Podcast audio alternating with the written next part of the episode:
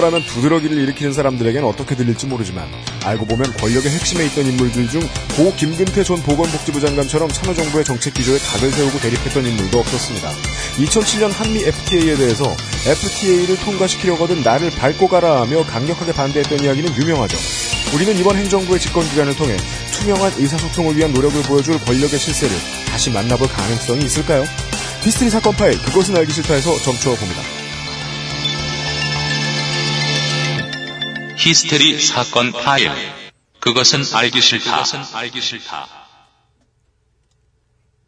어, 어려운 살림에 하스웨를 사다 드리는, 드리느라고 예, 더욱 어려워진 예. 아웨로워 이용 비상근 기자와 계약직 UMC의 프로듀서입니다. 어, 오늘 오프닝은 그 마치 그 기아 투수들을 보다가 비켜봐 하고 등판한 선동열 감독 같은. 네. 예. 아, 선수 시절에 플레이를 너무 잘하던 사람이 감독이 되는 것은 네, 좋지 않다. 예. 어, 그건 정설이죠. 이런 이야기를 저한테 처음에 이용이 얘기해 주더라고요. 네. 예를 들어 뭐 손동열 감독이 예. 기아의 불펜 투수들한테 네. 야 그럴 때는 150km만 넘기면 돼. 150km로 안쪽에 살짝 걸치게 던지면 된다? 왜 안 던지지? 막 이렇게 물어보는. 그거 내가 한두 번 얘기했냐? 차범근이 감독할 때도 마찬가지였어요. 아, 차범근 그 전 수원 삼성 감독 같은 경우에는 그 해설할 때 많이 나오죠. 그러니까. 아, 지금 수비가 앞에 두 명밖에 없었는데 왜 이렇게 우리 선수들 자신감이 없나요? 이러면서. 제끼면 되는데. 네. 예, 그래서 역시 예, 아, 올 플레이오프에서는 아, 선수 시절 에, 전체 평균 1할 9푼을 치시는 예, 영경혁 감독의 넥센이었습 그 절대 유리하다. 네. 너 얼마나 힘들겠냐? 너 어떻게 3할을 치냐? 예. 야, 너 사람이냐? 오늘은 에, 특별히 청취 후기 두 개를 에, 짤막하게 소개를 드리면서 네. 그것은 알기 싫다 시작하려고 하겠습니다. 고등학생 한 분이 보내주셨어요. 예, 최모 군이 네. 보내주신 사연입니다. 칭찬이 좀 있는데 네. 보통은 이제 거의 후기에 칭찬이 없다 이런 사실을 청취자 여러분들께 우선 알려드립니다. 네. 저는 딴지 라디오의 방송을 평소에 자주 듣는 어린 청취자입니다.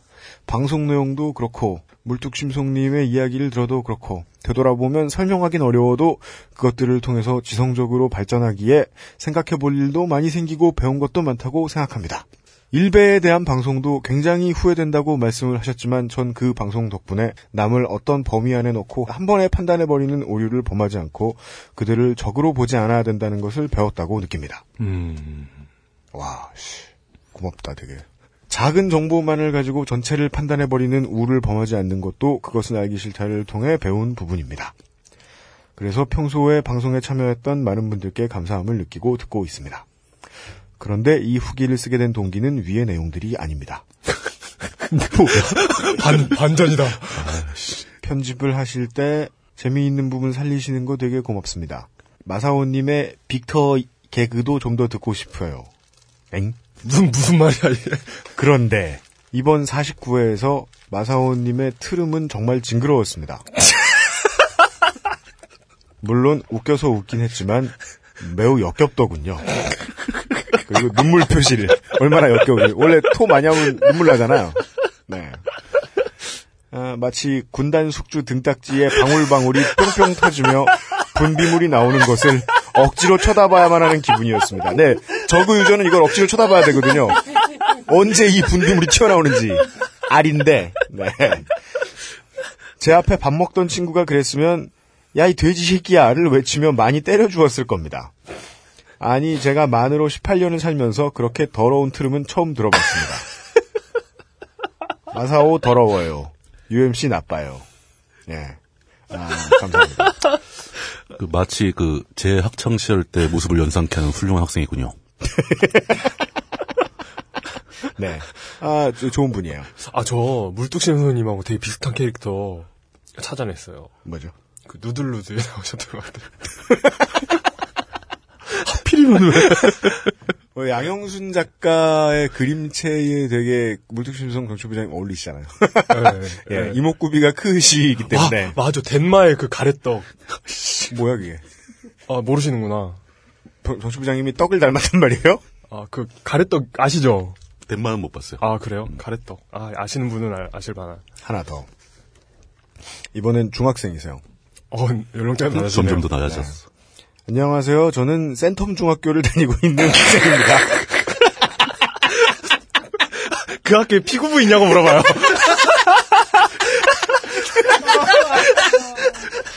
피고부가 있으시면 답장을 바랍니다. 예. 항상 그것은 알기 싫다를 들으면서 등하교하고 있습니다. 어, 무서운 일이다.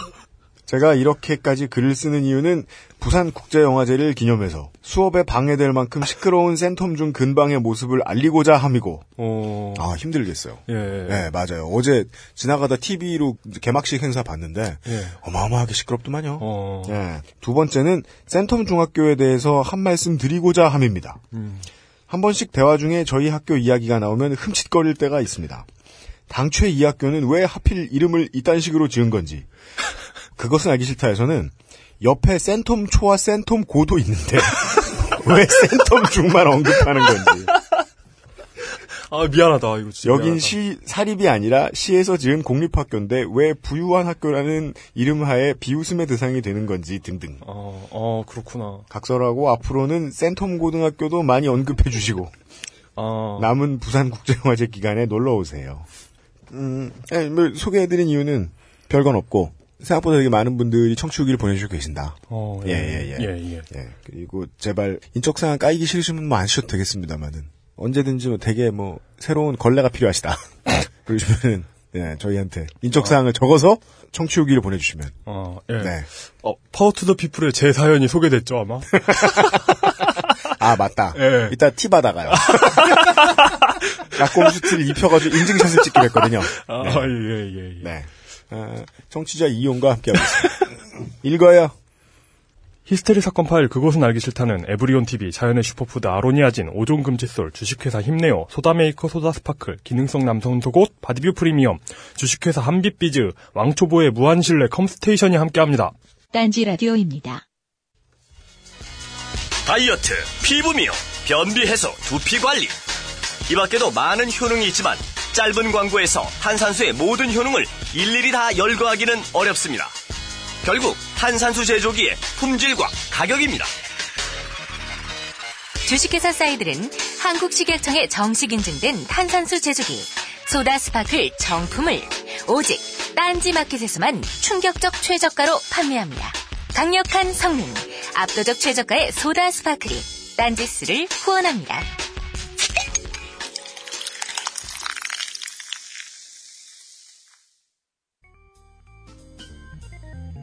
오늘 받자마자 한봉 희석해서 애인 주고 한봉 희석해서 제가 마셨는데 반 정도 마셨더니 속에서 불길이 올라오더라고요. 저는 눈치유 목적으로 구입했습니다. 보름간 시음한 결과 눈이 상당히 좋아진 듯합니다. 몸 안에 정화 작용이 일어난다는 느낌 그리고 자율 신경계가 강화된다는 느낌을 받습니다. 숙취가 없어졌습니다. 그리고 아침마다 화장실 사용 시간이 훨씬 짧아졌습니다. 한 방에 쏙 이라는 느낌? 이상은 평산네이처 아로니아진에 대한 딴지일보 회원분들의 후기였습니다. 평산 네이처 아로니아 진 40% 특별 할인 오직 딴지 마켓에서만 독점으로 진행됩니다. 딴지 마켓에는 유명 대기업 제품이 없습니다. 어려운 시기 대기업 제품 못지않은 성능이지만 가격은 훨씬 저렴한 상품들만을 엄선해 소개해드리기 때문입니다. 이번에는 컴퓨터입니다. 조립 PC가 싸다는 건 알지만 혹시나 하고 불안하셨나요?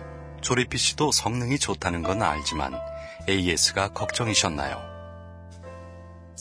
그래서 딴지마켓이 준비했습니다. 벌크 제품이 아닌 오직 박스 정품만으로 구성한 컴스테이션의 PC 세트는 최장 3년의 보증 기간 동안 수리가 아닌 무상 교환을 원칙으로 합니다. 조립 PC의 가격에 대기업 수준의 성능과 AS를 보장하는 컴스테이션의 놀라 자빠질 상품 제안. 지금 바로 딴지마켓에서 확인하세요.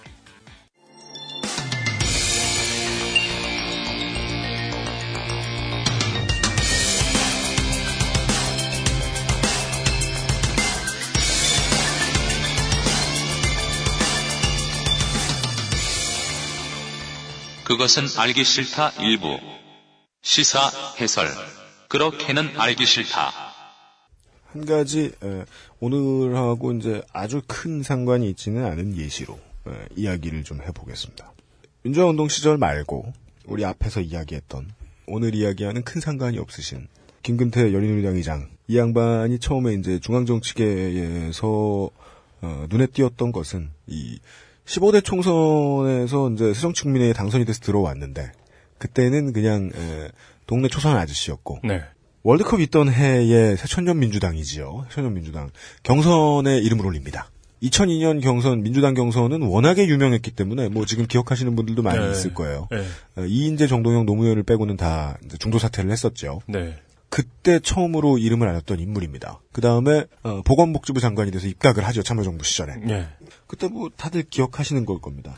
노무현 대통령의 이 선거 공약 중에 하나, 최근에 선거 공약 하나 무너져가지고 잠깐 시끄러웠는데, 최근에도. 이 주택 분양 원가 공개가 이제 노무현 대통령의 선거 공약 중에 하나였는데, 대선 공약 중에 하나였는데, 예. 그걸 에, 말을 뒤집죠. 한마디로만 표현하기는 좀 어렵지만, 하여간 결과적으로 말을 뒤집었습니다. 이걸 거부했어요. 그때 처음에 들고 일어났던 건 한나라당 의원들이 아니고, 당시 김근태 보건복지부 장관이었죠. 그때 유명해진 말이 바로 우리 계급장 한번 뛸까? 였습니다. 대통령한테. 계급장 뛰고 논쟁하자. 이런 거였습니다. 유병장님 계급장 뛰시지 말입니다. 그러니까. 어, 어디 붙어 있는데? 원래 그 권력이 있는 병장은 누가 그런 말을 하면 네. 절대 반항으로 여기지 않아요. 왜 저래? 어, 거꾸로 달았나? 그러니까. 예. 예. 병장이 거꾸로 달게 어딨어? 병장 계급장은 거꾸로 달아도 병장인데. 세로로 달았나? 아, 그러니까 후세의 평가와 마찬가지로 이제 예, 신자유주의적으로 좀 돌변 돌변이라고는 좀 그렇고 예, 변한 측면이 있었는데 노무현 대통령의 그 부분을 가장 강하게 반대했던 내부 인사였지요. 네. 아까 이제 제가 예를 들었던 부분은 그거였습니다. 그 이제 참여정 말기 2007년 6년 뭐 이랬을 겁니다. 어, 한미 FTA에 대해서도 네. 나를 밟고 해라 이런 멘트를 남기셨어요. 네. 근데 이제 가장 궁금한 건 김근태 전 의장의 개인적인 품성의 문제가 아니라 우리가 어, 이명박 정부하고 박근혜 정부를 보면서 이 정도로 자기 보스 자기 보스죠 정치적으로 에, 자기 보스에게 대놓고 바깥에서 딴 소리를 할 수 있는 인물이 지금의 정권의 에, 내부에 있느냐 하는 거였습니다. 우리는 이런 비스크물한 얘기를 하기 위해서 어, 가장 근처에는 19회에 다루었던 당시 정무수석 지금 뭐 하시죠? 지금 홍보수석인가? 어, 예. 네. 하여튼 돌아 돌아 정권의 핵심을 계속 이렇게 계속 중용되고 계신 근데 저 소개 안 해줘요? 분의 이야기를 했었어요. 예, 그랬었죠. 근데 오늘의 이야기가 나올 인물들도 몇 있는데 음, 그분의 그 그때 이야기가 나왔던 지금의 홍보수석 분의 특징은 아, 가수와 이름이 같다? 가수와 이름이 같다 예. 하고 잘은 모르지만 머리부터 발끝까지 음. 예스맨일 가능성이 크다. 네. 청취자분들은 우리 이제 센텀 중학생도 계시고 고등학생도 계시고 한데 사회생활을 오래 해서 어, 자기 밑에 이제 몇 명 뭐 데리고 일을 하시는 분들도 있잖아요. 그분들 보면 생활을 사회생활을 몇 년만 해보더라도 알게 됩니다. 너무 예스면은 경계돼요. 너무 예스면은 경계하는 게 맞습니다. 왜냐면 경계를 안 했다가 나중에 한번 어, 서리를 맞게 돼 있거든요. 그 사람을 위해서 다루던 사람이 네. 그렇지 않습니까? 사람들 그렇게 많이 안 만나는 그냥 회사원들의 경우에도 그럴지인데 어, 지금 대한민국의 정권 실세의 인사들은 왠지 우리가 그때 만나 뵀던 현 홍보수석하고 그다지 다르지 않은 사람들만 있는 건 아닐까 걱정을 해 보았습니다.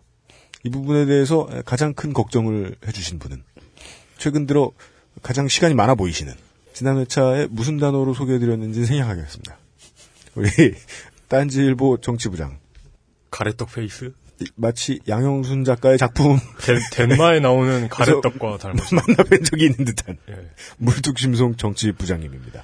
한 달 만에 뵙겠습니다. 아, 정말로 오랜만에 뵙겠습니다. 아, 지- 예, 정말 오랜만입니다. 한 달 만에 나오니까 좀 생소하네요. 네. 적응에 어려움을 겪고 있습니다. 우리도 지난주에 마사오 시사만평가님의 개그에 적응하느라 힘들었거든요. 아, 근데 지난주에 저를 뭐라고 소개했어요? 제가 아직 못 들었는데.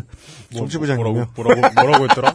아닌 것 같은데, 뭐 안 좋은 얘기 한 것 같은데. 아, 요즘 들어 더욱 더 열심히 에, 가열차게 트위터를 하고 계셔가지고 예. 네. 제가 찌질이 이랬는데 오늘 오늘 아침에 어떤 분이 최근에 처음으로 이제 물뚝심송 정치부장님을 팔로우하기 시작했는데 유엠씨님이 왜 그렇게 말씀하셨는지 이해가 된다. 그, 어? 얘는 미안하잖아. 예. 물뚝심송 정치부장님입니다. 간만에 정치 얘기.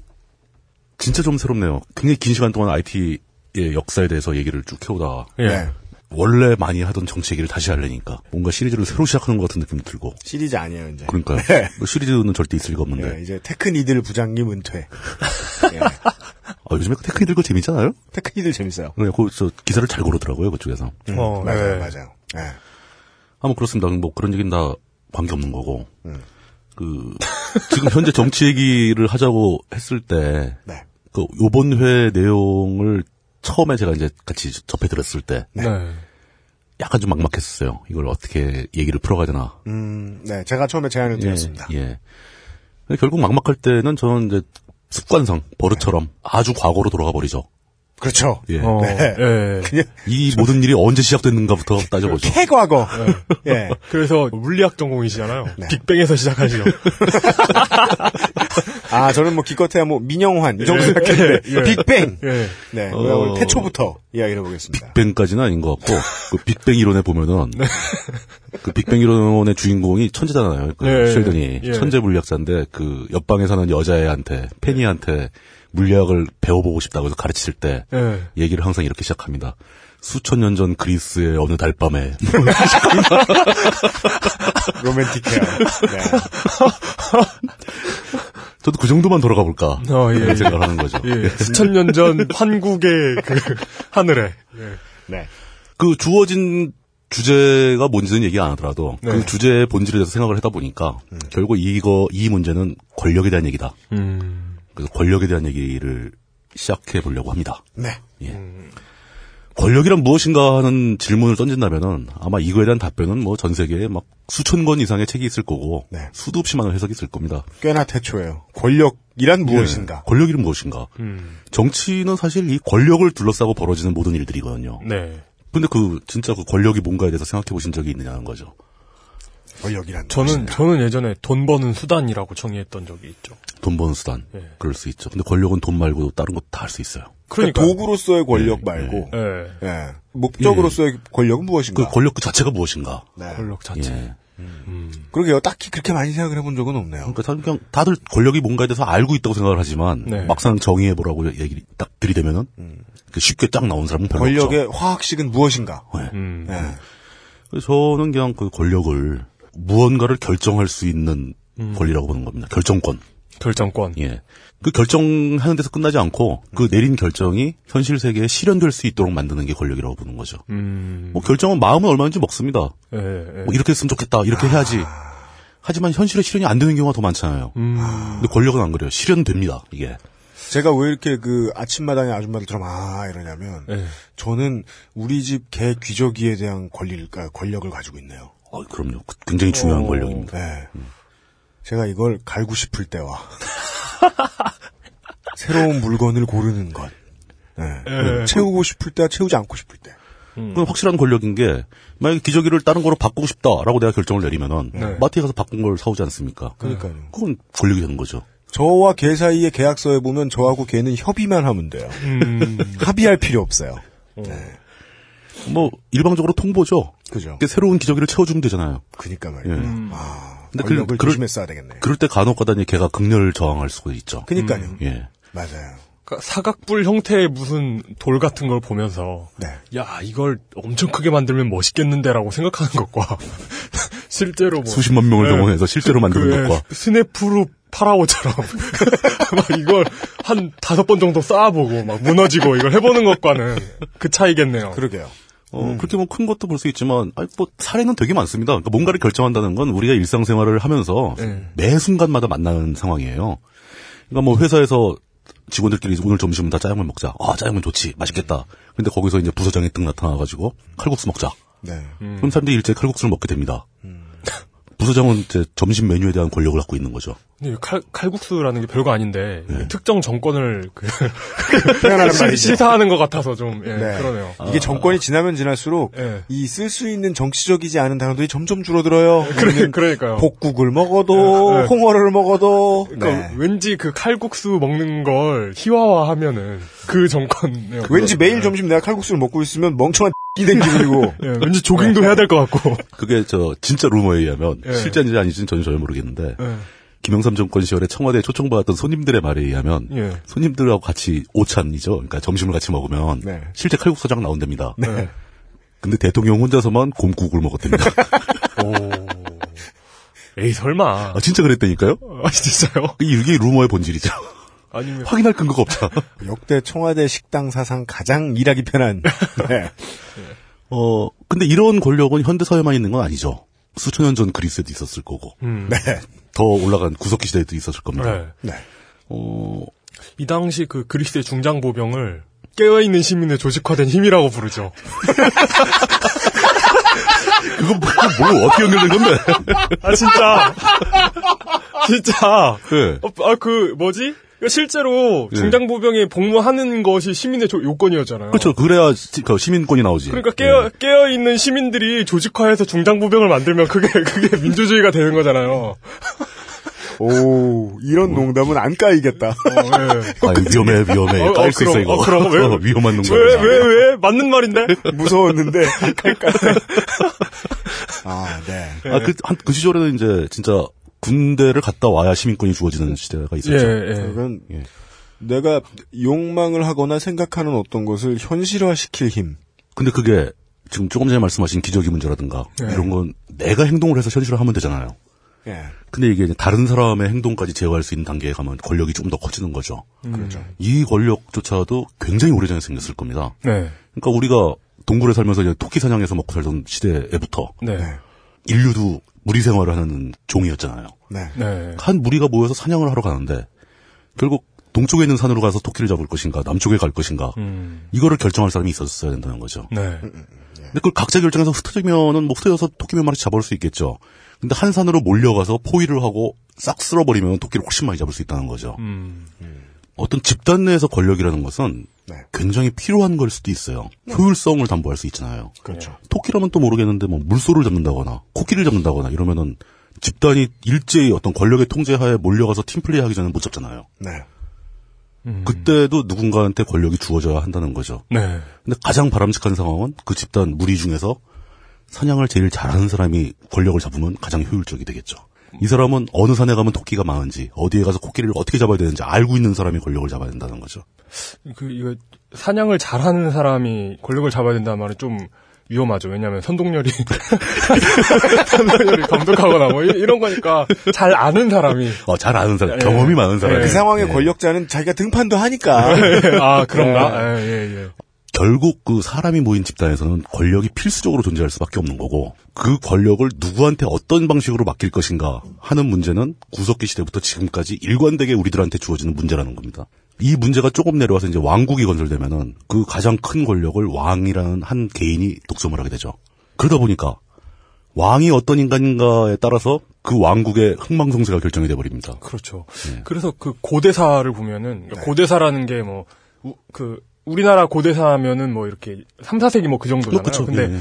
중동으로 가면은 고대사라고 하면 기원전 몇천 년이 넘어가잖아요. 예. 네. 근데 그 시대 역사를 보면 정말 그 권력의 집중이 무식하죠. 왕국 자체가 한 사람인 거예요. 그냥. 그렇죠. 예. 그래서 그 왕이 죽으면 왕국도 그 거대한 제국도 같이 없어지고 막. 우리나라 역사를 보더라도 굉장히 훌륭한 사람이 왕이 되면 나라가 굉장히 좋았었죠.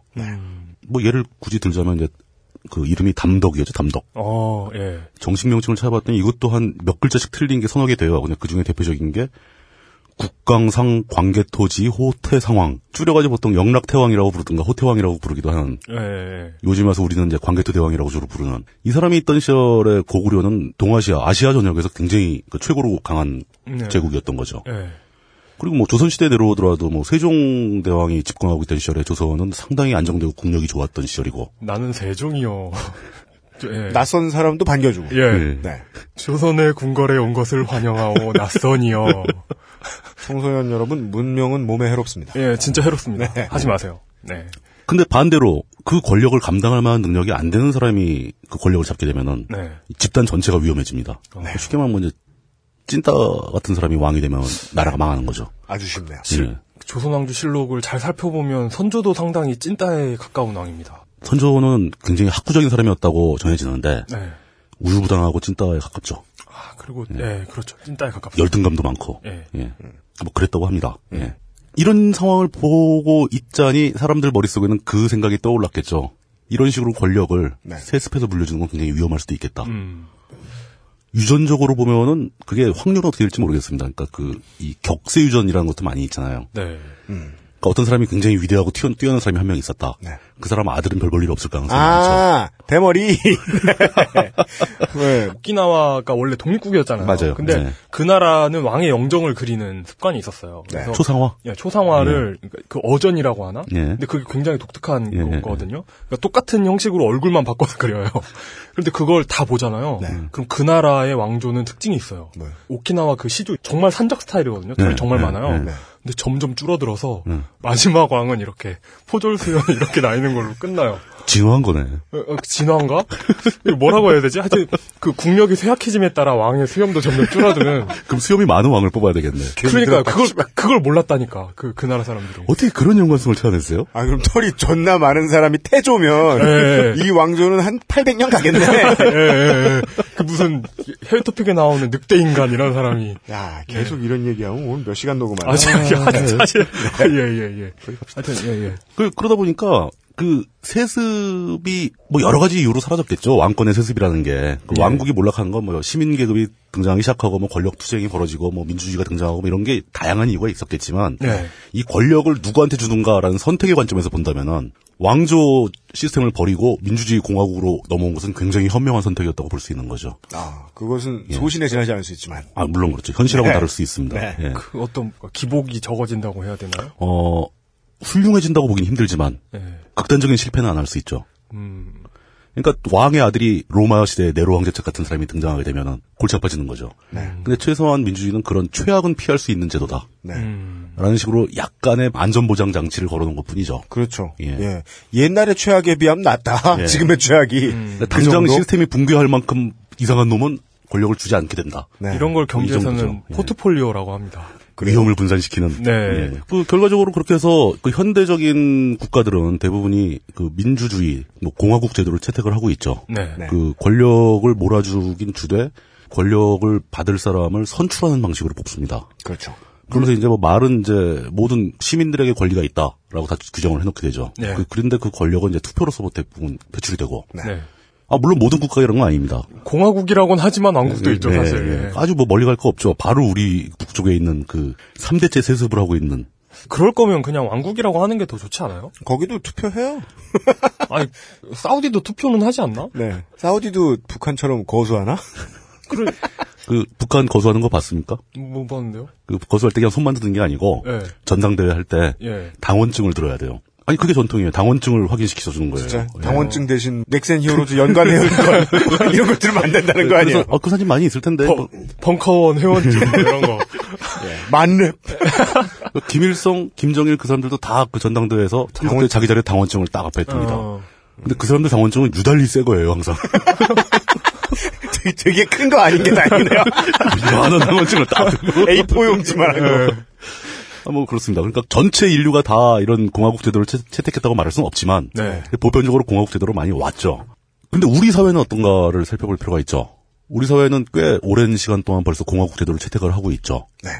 그게 한 60년이 넘어가고 있는데 넘나요 지금? 이제 60년이 어, 60년 넘었죠? 한참 넘었죠. 한참 넘었죠. 47년부터 잡아도 60년이 네. 한 60한 6년 막 이렇게 돼가는 거죠. 네.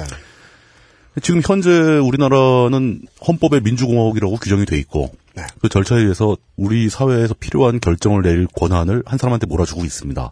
물론 교과서에 보면 삼권 분립이 잘 이루어지고 있는 것 같습니다. 어, 그게 그 삼권 분립도 사실은 분리는 돼 있는데 네. 실질적으로 어떤 일을 수행하는 권력은 대부분 행정부에 가 있죠. 네, 그렇죠. 예, 뭐그 절차적인 과정, 뭐그 법과 제도를 만드는 게 입법부에 가 있긴 하지만 네. 그 법에 의해서 뭔가를 결정할 권한은 다 행정부에 있는 거 아닙니까? 네. 예. 물론 입법부는 예. 대통령을 탄핵할 수 있어요. 탄핵할 수 있죠. 네. 3분의 2의 찬성으로. 네. 네. 뭐 최근에 했던 기억도 있지 않습니까? 근데 이제 그런 시스템에 의해서 우리가 채택하고 있는 시스템에 의해서 현재 우리 사회에 어떤 결정을 내릴 수 있는 권한은 결정을 내리고 그걸 또 현실에 실행할 수 있는 권한은 박근혜 대통령한테 가 있습니다. 우리나라는 그리고 그 정치 선택 과목 선택한 학생들은 알겠지만 예. 그 대통령의 권한이 매우 큰 나라 중에 하나입니다. 대통령 중심제라고 하는데 네. 대통령 중심제 중에서도 대통령에게 권한이 굉장히 많이 주어져 있죠. 예. 87년 헌법에서 그걸 많이 좀 약화시키려고 노력을 했었다는 얘기도 있는데 네. 뭐 내각제나 이런 걸로 전이하지는 못했고 내각제 개헌 얘기는 끊임없이 계속 나오고 있고 네. 지금 뭐 미국이 됩니다. 어, 행정부가 대통령이 복지 한번 하려고 했다가 네. 에, 전국의 국립공원이 다 닫혔죠? 네. 어, 제가 트윗에 썼던 얘기가 우리는 셧다운을 하면 게임방 못 셧다운을 하는데 네.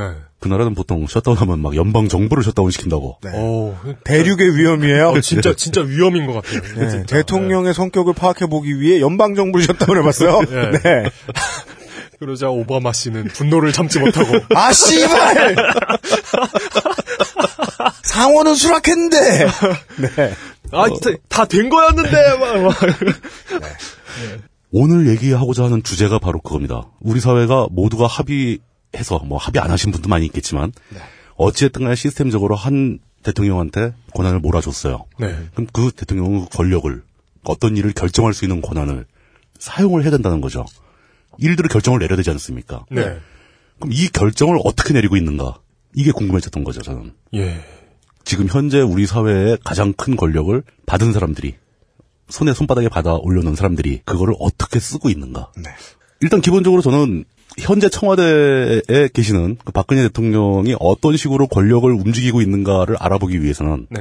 이 박근혜라는 분이 어떤 역사를 가지고 살아온 개인인가를 먼저 생각을 해봐야 된다라고 판단이 됐어요. 예. 그, 그 역사를 또 읊기 시작할 생각입니다. 네. 네. 어, 뭐, 저희 방송은 짧고 간단하게 읊을 겁니다. 박근혜라는 개, 개인을 보면 참 그 인생이 굉장히 드라마틱하죠. 그렇습니다. 네. 아마 우리가 알고 있는 어떤 사람보다 드라마틱할 것 같아요. 네. 픽션에 존재하는 사람 말고. 예. 예. 박근혜 대통령은 1952년생입니다. 네. 52년에 태어나가지고 몇 살 되지도 않아서, 그러니까 열채 10살이 되기 전에 청와대에 들어갔죠. 네. 10살 돼서 들어갔나? 61, 62년도, 예. 그 드라마에 가장 많은 눈물을 보이신 분이 제 생각에는 어, 고성국 정치평론가님. 드라마 매니아신 것 같아요. 네. 그리고 20대 초반, 제 기억으로는 21살인가 2살 때였을 겁니다. 그러니까 74년도니까, 52년도 생이니까 74년도면 23살인가 봅니다. 우리나라식으로는 23살이겠죠? 예. 그때 박정희 암살 기도 사건이 벌어지죠. 예. 그 그렇죠. 8.15 기념식장에서 문세광이라는 자가 박정희를 죽이려고 총을 쐈는데 빗나가서 이제 부인이 죽게 되죠. 당시에 이제 일반적으로 표현하는 퍼스트레이디 역할을 하고 있던 육영수 여사가 총을 맞아서 죽게 됩니다. 그 죽은 다음부터는 사실상 퍼스트레이디 역할을 박근혜라는 대통령의 딸이 딸. 하게 되는 거죠. 네. 예, 예. 예, 친딸이죠. 그러니까 10대 초반에 청와대들은 생활을 시작했고 20대 초반에 벌써 퍼스트레이디 역할을 꽤 오랜 시간 동안 했습니다. 예. 한 6년, 횟수로 6년 가까이 했으니까요. 79년에 박정희가 죽을 때까지. 어, 그런 위치에 들어가서 어떤 그 어린 시절과 청소년 시절을 보낼 수 있는 경험을 가진 사람은 흔치 않죠. 특히 현대시 현대에는 매우 적죠. 매우 힘들죠. 예. 예. 근데 이제 박정희가 우리나라의 대통령으로 재직하고 있던 당시에 네. 그 유경수 여사는 그 박정희의 정치 활동에 상당히 많이 개입을 했습니다. 네. 뭐 흔히 말하는 건 이제 그 저 유경수 여사가 주로 이제 청와대에 들어오는 민원을 주로 담당을 하고 그 민원을 해결하기 위해서 자기 남편한테 조언을 많이 하고 네. 뭐 그러는 과정이 뭐 순탄하게 굴러갔으면 좋지만 이제 뭐 전해지는 말로는 뭐 여자 문제 같은 거 했을 때 굉장히 심하게 싸운 적도 많고 네. 뭐 잿더리가 예, 날아다니고. 재떨이 날아다니고 예. 막뭐 네. 눈에 멍이 들고 뭐 이런 적도 많았다고. 네. 예, 뭐 영부인의 예. 뭐 이렇게 눈에 멍이 들어가지고 파운데이션을 두껍게 발랐다라. 예, 뭐 그런. 그런 얘기가 많이 나오죠. 근데 그것과 달리 박근혜라는 그 위치에서는 아버지가 하는 정치에 많이 개입을 할 수가 없었겠죠. 예. 확실히 남편하고 아버지는 좀 급이 다르잖아요. 그렇죠. 뭐 그러니까 자기 의견을 발휘하면서 그 아버지의 어떤 결정에 반기를 든다거나 이런 일은 좀 상상하기 힘들었겠죠. 그렇죠. 일방적으로 지시를 받고 그 지시에 따라야 되는 이런 식으로 젊은 시절을 보냈을 겁니다. 내치와 관련된 뭐 바지 참모의 역할을 하시었겠죠. 실제로 참모면은 굉장히 조언을 많이 해야 되는 입장인데 어, 조언할 만한 능력도 없었다고 봐야죠. 뭐 이런 거죠. 예. 뭐, 그냥 뭐 이런 거 이런 이런 일은 어, 영애가 나가서 하라고 해라. 예. 그러면은 뭐 비서실에서 끝은 다 정해져 있는 거고. 그러니까, 네. 예. 그러니까 역사적으로 봐도 뭐 뭐 그 흥선대원군 이런 것처럼 아버지나 어머니가 수렴청정 하는 경우는 있어도 네. 자식이 그러는 경우는 없죠. 뭐 거꾸로 올라갈 수는 없던 거지. 근데 이제 그때 특이점은 박근혜 입장에서 봐- 본 특이점은 자기가 뭔가 주도적인 결정을 하지는 않았지만 그 당시부터 아버지 밑에서 일하던 사람들과의 교분을 많이 쌓을 수 있었던 거죠. 네. 그러니까 아버지의 부하들과 친해졌다는 얘기입니다. 네. 예. 그건 우리가 충분히 추정할 수 있는 상황인 거고. 예, 예, 예. 그 사실상 이때 우리가 이제 좀 얘기를 많이 하게 될 김기춘이라는 사람과 알게 된 겁니다. 네. 김기춘. 오늘의 두 번째 인물 김기춘이 나왔네요. 청와대 비서진 개편 다음 날인 지난 6일 국무회의. 정홍원 국무총리가 입장하면서 김기춘 비서실장에게 앞자리를 양보합니다. 의전 서열상 대통령 다음은 국무총리지만 69살의 정 총리보다 5살이 많고 사법시험 기수도 12년이나 빠른 김 실장이 앞에 선 겁니다.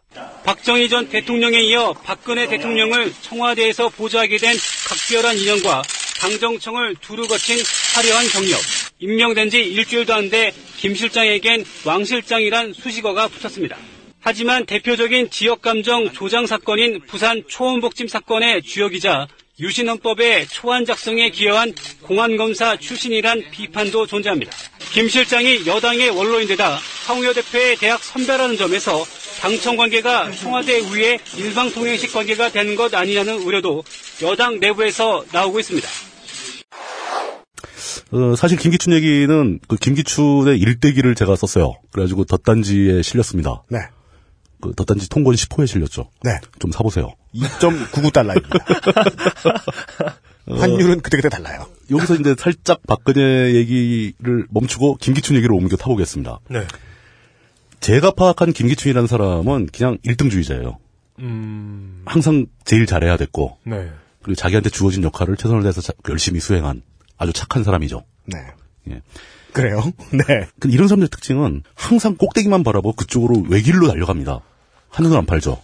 김태훈 감독 왔을 때 네. 김태훈 감독이 네. 어 오늘 되게 피곤해요 했는데 아무 이유도 없었잖아요. 그러니까 아무 이유 없이 그냥 집에 가만히 있으면 좀 피곤하잖아요. 이랬잖아요. 네. 이걸 이해하지 못하는 타입의 아하! 집에서 게으름 부리는데 피곤한 그런 걸 그렇죠. 이해 못하는 예. 맞아요. 직장 생활하면서 반드시 그런 사람 만나죠. 네. 그냥 가만히 앉아서 물을 마시고 있는데도 내가 어떻게 해야 권력의 최정점에 달할 수 있을까 이런 생각을 하고 있는 것 같은 사람들이 있어요. 네, 맞아요. 네. 절대 한눈 안 팔죠. 네. 그런 사람들은 진짜 무섭게 달려갑니다. 김기춘 씨의 고향은 저 거제도 외포항이라는 그 섬 마을인데요. 네. 그 섬 마을의 그 포구에 있는 작은 마을이었었는데 거기 출신이 승승장구 그때 서울대 법대 들어가서 성질도 급하게 법대를 졸업하기 전에 네. 3학년 때 사실을 패스합니다. 네. 에이 너무 성급하다. 그 당시에는 정말 흔한 케이스가 아니. 어, 뭐 고향 마을에서는 난리 났겠죠. 음, 그리고 그때 그 고시를 패스한 그 해가 바로 또 4.19가 벌어진 그 해였습니다. 어. 1960년이죠. 네. 이게 사실 어떻게 보면 좀 웃기는 겁니다. 그러니까 다른 학생들은 다 뛰어나가서 이승만 정부 불러가라 뭐뭐뭐 저 부정선거 뭐 어쩌고 저쩌고 막 하면서 싸우고 총 맞아 죽고 막 이러고 거리에서 난리를 치고 있는데 네. 이 사람은 고시 공부해서 고시를 패스했어요. 네. 같은 시기에. 음, 요거랑 약간 다를 수도 있는 케이스지만 저 제가 갖고 있는 추억 중에 하나가 저 대학 때 그 물리학과 교수님 중에 한 분이 평소에 이런 자랑을 많이 하신 적이 있어요. 남들 다 4.19 때 거리를 뛰어나가서 싸울 때 예. 자기는 실험실에서 가속기를 만들고 있었다. 이거를 자랑으로 삼는 평생의 자랑으로 삼는 분이 한 분 계셨어요. 어, 네. 저, 저는 그때 당시에는 잘 이해를 못했죠. 저게 왜 자랑인가. 근데 곰곰이 생각해 보니까 네. 좀 약간 아량 있게 폭넓게 생각해 보자면은 네. 아니 사회 모두가 똑같은 일을 할 필요는 없는 거죠. 그렇죠. 그 누군가는 뭐 정권 물러가라고 시위할 수 있는 거고 네. 또 전문직에 있는 사람들은 뭐 자기 전문성을 살리기 위해서 노력을 할 필요는 있죠. 음. 이거 좀 다르게 얘기해 보면 나는 하늘이 무너졌어도 가속기를 만들 사람이다 이런 자랑이라고 뭐 그런 거. 볼수 예, 있는 거고. 예. 그렇게 따지면 괜찮은 거죠. 예. 평생 자랑할 건 아니지만 못한 건 아니다. 네. 자기는 나름대로 길을 가고 있었다. 어, 예를 들어서 전국이 뭐 4.19의 열풍에 휩싸일, 휩싸였을 때도 네. 병원에서 사람 치료할 사람은 있어야 되는 거고 네. 그렇죠. 뭐 어딜 또 뭐 뭔가를 생산할 사람은 생산해야 되는 거고 그러니까 네. 전국이 4.19의 열풍에 들끓었는데 뭐 북한과 내통하고 있었다 이건 자랑일 수가 없지만 어, 뭐 그런 그런 건 자랑이 아니겠지만 그러겠지만 뭐 자랑일 수 있겠네요. 아 그러니까 저는 그것도 충분히 이해할 수 있는 폭에 들어오긴 합니다. 네 그러네요. 예. 난 죽었다 깨도 이 나라의 검사가 되어서 판, 판검사가 되어서 법과 질서를 지키겠다. 네. 뭐 이렇게 자기 길을 갈 수도 있는데 마음 한 구석에 찜찜함은 남아 있죠. 이게 무슨 뭐 물리학자나 의사나 뭐 이런 엔지니어나 이런 사람들이라면 모르겠는데 네. 최소한 법학을 하고 고시를 패스하겠다는 사람은 남을 단죄하는 하는 직업을 갖겠다는 얘기잖아요. 네. 사회의 정의를 수립하고 이런 사람이 부당한 정권의 문제에 대해서 많은 사람들이 저항하고 싸우고 있는데 그걸 모른 척한다는 건 도덕성에 약간 문제가 있는 거 아닌가 이런 생각을 가져봅니다. 네. 이건 전문성의 문제로 미화될 거는 아니라고 보는 거죠. 이것은 전문성의 문제로 재단당할 수 있는 부분이다. 예. 음. 네. 그러니까 이거는 이 들으신 분 각자가 선택을 해주셨으면 좋겠어요. 네. 아, 법 철학은 시국과 관련이 없으면 안 되니까. 그러니까 항상 그거에 그 사회의 정의가 무엇인가를 생각해, 생각해야 된다는 의미가 있는 거죠. 네. 제가 깨달은 건 그 학교 다닐 때 우리 반에서 봤던 수많은 병신들 있잖아요. 네. 연수원은 들어가 보지 않았지만 심지어 연수원이라고 하더라도 네. 그 병신의 비율은 같은 것 같아요. 학력이나 지위에 상관없이 네. 그만한 사람들이 모이면 그만한 병신들이 있는 것 같아요. 어, 그건 네. 그 일정 성분비의 법칙을 지키죠. 네. 네. 어떤 집단이든지. 병신력 일정 성분비. 예. 네. 병신력 일정 성분비의 법칙. 그러니까 각 집단에서 예. 그 병신력을 보이는 사람들을 제외한 나머지 사람들만 다 모아놔도 네. 또 일정한 비율에 생깁니다. 아, 맞습니다. 예. 예. 아, 그렇습니다. 근데 그리고 나서 이제 고시를 패스한 다음에 네. 뭐 고시 패스하고 뭐 난리가 났었겠죠. 자기 집안에서. 예, 예. 뭐 졸업도 하기 전에 패스했으니 네. 바로 연수원 들어갔을 거고. 그리고 나서 김기춘이 한 일 중에 상당히 의미 있는 일이 유신헌법을 만들어요. 오. 무에서 유를 창조하는. 무에서 유를 창조한 건 아니고 예. 유신헌법을 만들기 위해서 네. 박정희 대통령의 지시를 받고 예. 프랑스에 가서 드골 헌법을 고- 공부하고 옵니다. 음. 당시 드골 헌법이 굉장히 강력한 대통령 중심제 헌법인데 아, 예, 예. 그 헌법을 베껴 와서 더 강력하게 만드는 거죠. 네. 그러니까 대통령한테 전권을 부임하는. 네. 예. 이제 헌법을 다 띄워온 다음에 그 중에 이제 끝에 줄 몇 개를 예. 어, 이지만 대통령이 알아서 해도 된다. 예. 뭐 그런 식으로. 근데 그게 이제 최근까지는 그 유신헌법도 헌법인데 그 헌법 학자들이 만드는 걸로 알려져 있었어요. 네. 그때 이제 지목된 사람들이 뭐 한태현, 갈봉근 이런 사람인데 네. 그 굉장히 유명한 그 헌법 학자들입니다. 근데 이 한태현 씨가 얼마 전에 돌아가셨거든요. 2010년도에 돌아가셨으니까. 네. 근데 한태현 뭐 직함을 뭐 박사라고 해야 될지 교수라고 해야 될지 하여간 그 학자니까 그 한태현 씨가 고백을 한 적이 있어요. 인터뷰를 통해서 뭐라고요? 자기가 유신헌법을 만든 사람으로 알려져 있는데 내가 만든 게 아니다. 음. 당시 초안 작업을 김기춘이 했다. 어. 김기춘은 그때 초차 검사였던 거예요. 어.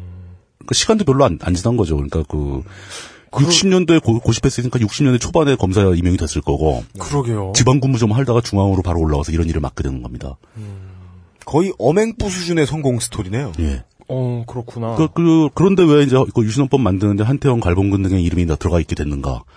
이게 정권에서도 특히 박정희 입장에서 네. 이거를 그냥 젊은 검사시켜서 헌법 만들었다고 하면 이상하니까 네. 음. 그 사람들한테 감수를 시킨 거죠. 예. 근데 감수를 할 때 조건이 수정 금지. 음. 그럼 뭐야? 감수자들과 협의를 해볼 수 있다. 감수자들한테 한번 보여줘라. 네. 음. 그렇게 됐던 거랍니다. 음. 그러니까 우리는 그동안 유신헌법을 만든 진짜 제일 중요한 공로자의 공을 잊고 있었던 거예요. 김기춘을 재평가해야 될 때가 된 겁니다. 아, 그럼 그 유명하신 학자분들은 그냥 명함 렌탈 사업이었다. 뭐 그렇죠. 예. 어. 근데 이게 이제 지나고 나서 최근에 와서 한 얘기니까 유신헌법이 진짜 희대의 악법이었고 예. 그 악법에 자기가 제작자로 이름이 붙어 있는 게 미안했을 수도 있죠. 음. 창피하거나 미안할 수도 있죠. 아, 진짜요? 예. 그래서 나의 내 이름은 좀 빼줬으면 하는 소망에서 그렇게 얘기했을 수도 있겠지만 네. 사실상 그 아니, 그냥 겸손한 게 아닐까요? 아유, 이게. 내가 안 했지. 내가 안, 아유. 제가 어찌 감히 뭐 이러면. 읽어보기만 했지 뭐 예. 이런 수준으로. 예. 아 근데 실질적으로 김기춘이 그 작업을 했다는 것은 이제 다각도로 확인이 되고 있습니다. 네. 본인도 특별히 거부를 안, 그 부정을 하지 않고 있고요. 음. 그 정도로 이제 그 정권에 발탁이 돼가지고 중용을 당하려면은 네. 김기춘이 이제 검사 임명된 뒤에 이제 지방 근무를 의무적으로 다 하게 돼 있지 않습니까? 지방청을 돌면서 네. 그때 얼마나 잘했는가를 알 수 있는 거죠. 음. 두각을 나타냈다는 거죠. 예. 어. 당시에 검사들이 한 주된 업무는 그 대공 사업이죠. 그 빨갱이 색출 뭐 이런 거. 그런데 굉장히 그 실력을 많이 발휘한 모양입니다. 나중에 더 멋진 일도 많이 합니다. 어 한때 그 지금은 이제 의원직을 못 하고 계시지만 아주 굉장히 그 최장기 의원을 하셨던 김종필 씨가 네. 사람들이 뭐 유신 잔당 유신 잔당 얘기하는데 나는 유신 잔당이 아니고 유신 본당이다라고 주장한 적이 있었습니다. 어. 본진. 예. multi 아닌 본진. 근데 제가 보기엔 김종필 씨도 예. 김기춘에 비하면 유신 잔당급이에요. 어. 진짜 본당은 김기춘이죠. 헌법을 만들었는데. 예. founding father. 예, founding 네. father죠, 완전히. 예, 예. 네. 단군 할배. 그, 그런 공적을 세운 김기춘이 중용되지 않을 리가 없죠. 그, 그 다음 간 데가 어디냐면 중앙정보부로 가게 됩니다. 아이고. 검찰청에 있는 것도 아니고 중앙정보부로 가게 되죠. 대한민국의 비변사. 예. 네. 그리고 거기 가서도 가장 핵심 보직을 받게 됩니다. 제5국 국장을 하게 되는데, 네. 오, 오국이 뭐예요? 제5국이 대공사건 담당입니다. 거기서 이 사람이 아주 혁혁한 공로를 세운 게 바로 인혁당 사건이죠. 아. 원래 인혁당 사건은 1차, 2차 두 번이 있었는데 우리가 알고 있는 인혁당 사건은 2차를 주로 알고 있습니다. 근데 1차 사건은 김기춘이 국장이 되기 전에 제5국에서 했던 작업이고 네. 음. 2차는 김기춘이 지휘할 때 한 작업입니다. 그때 이제 사람들 엄청나게 막 그 형량을 때리고 그 핵심 되는 사람들 8명을 사형 선고를 내리고 선고 내린 지 18시간 만에 신속하게 집행해버린 네.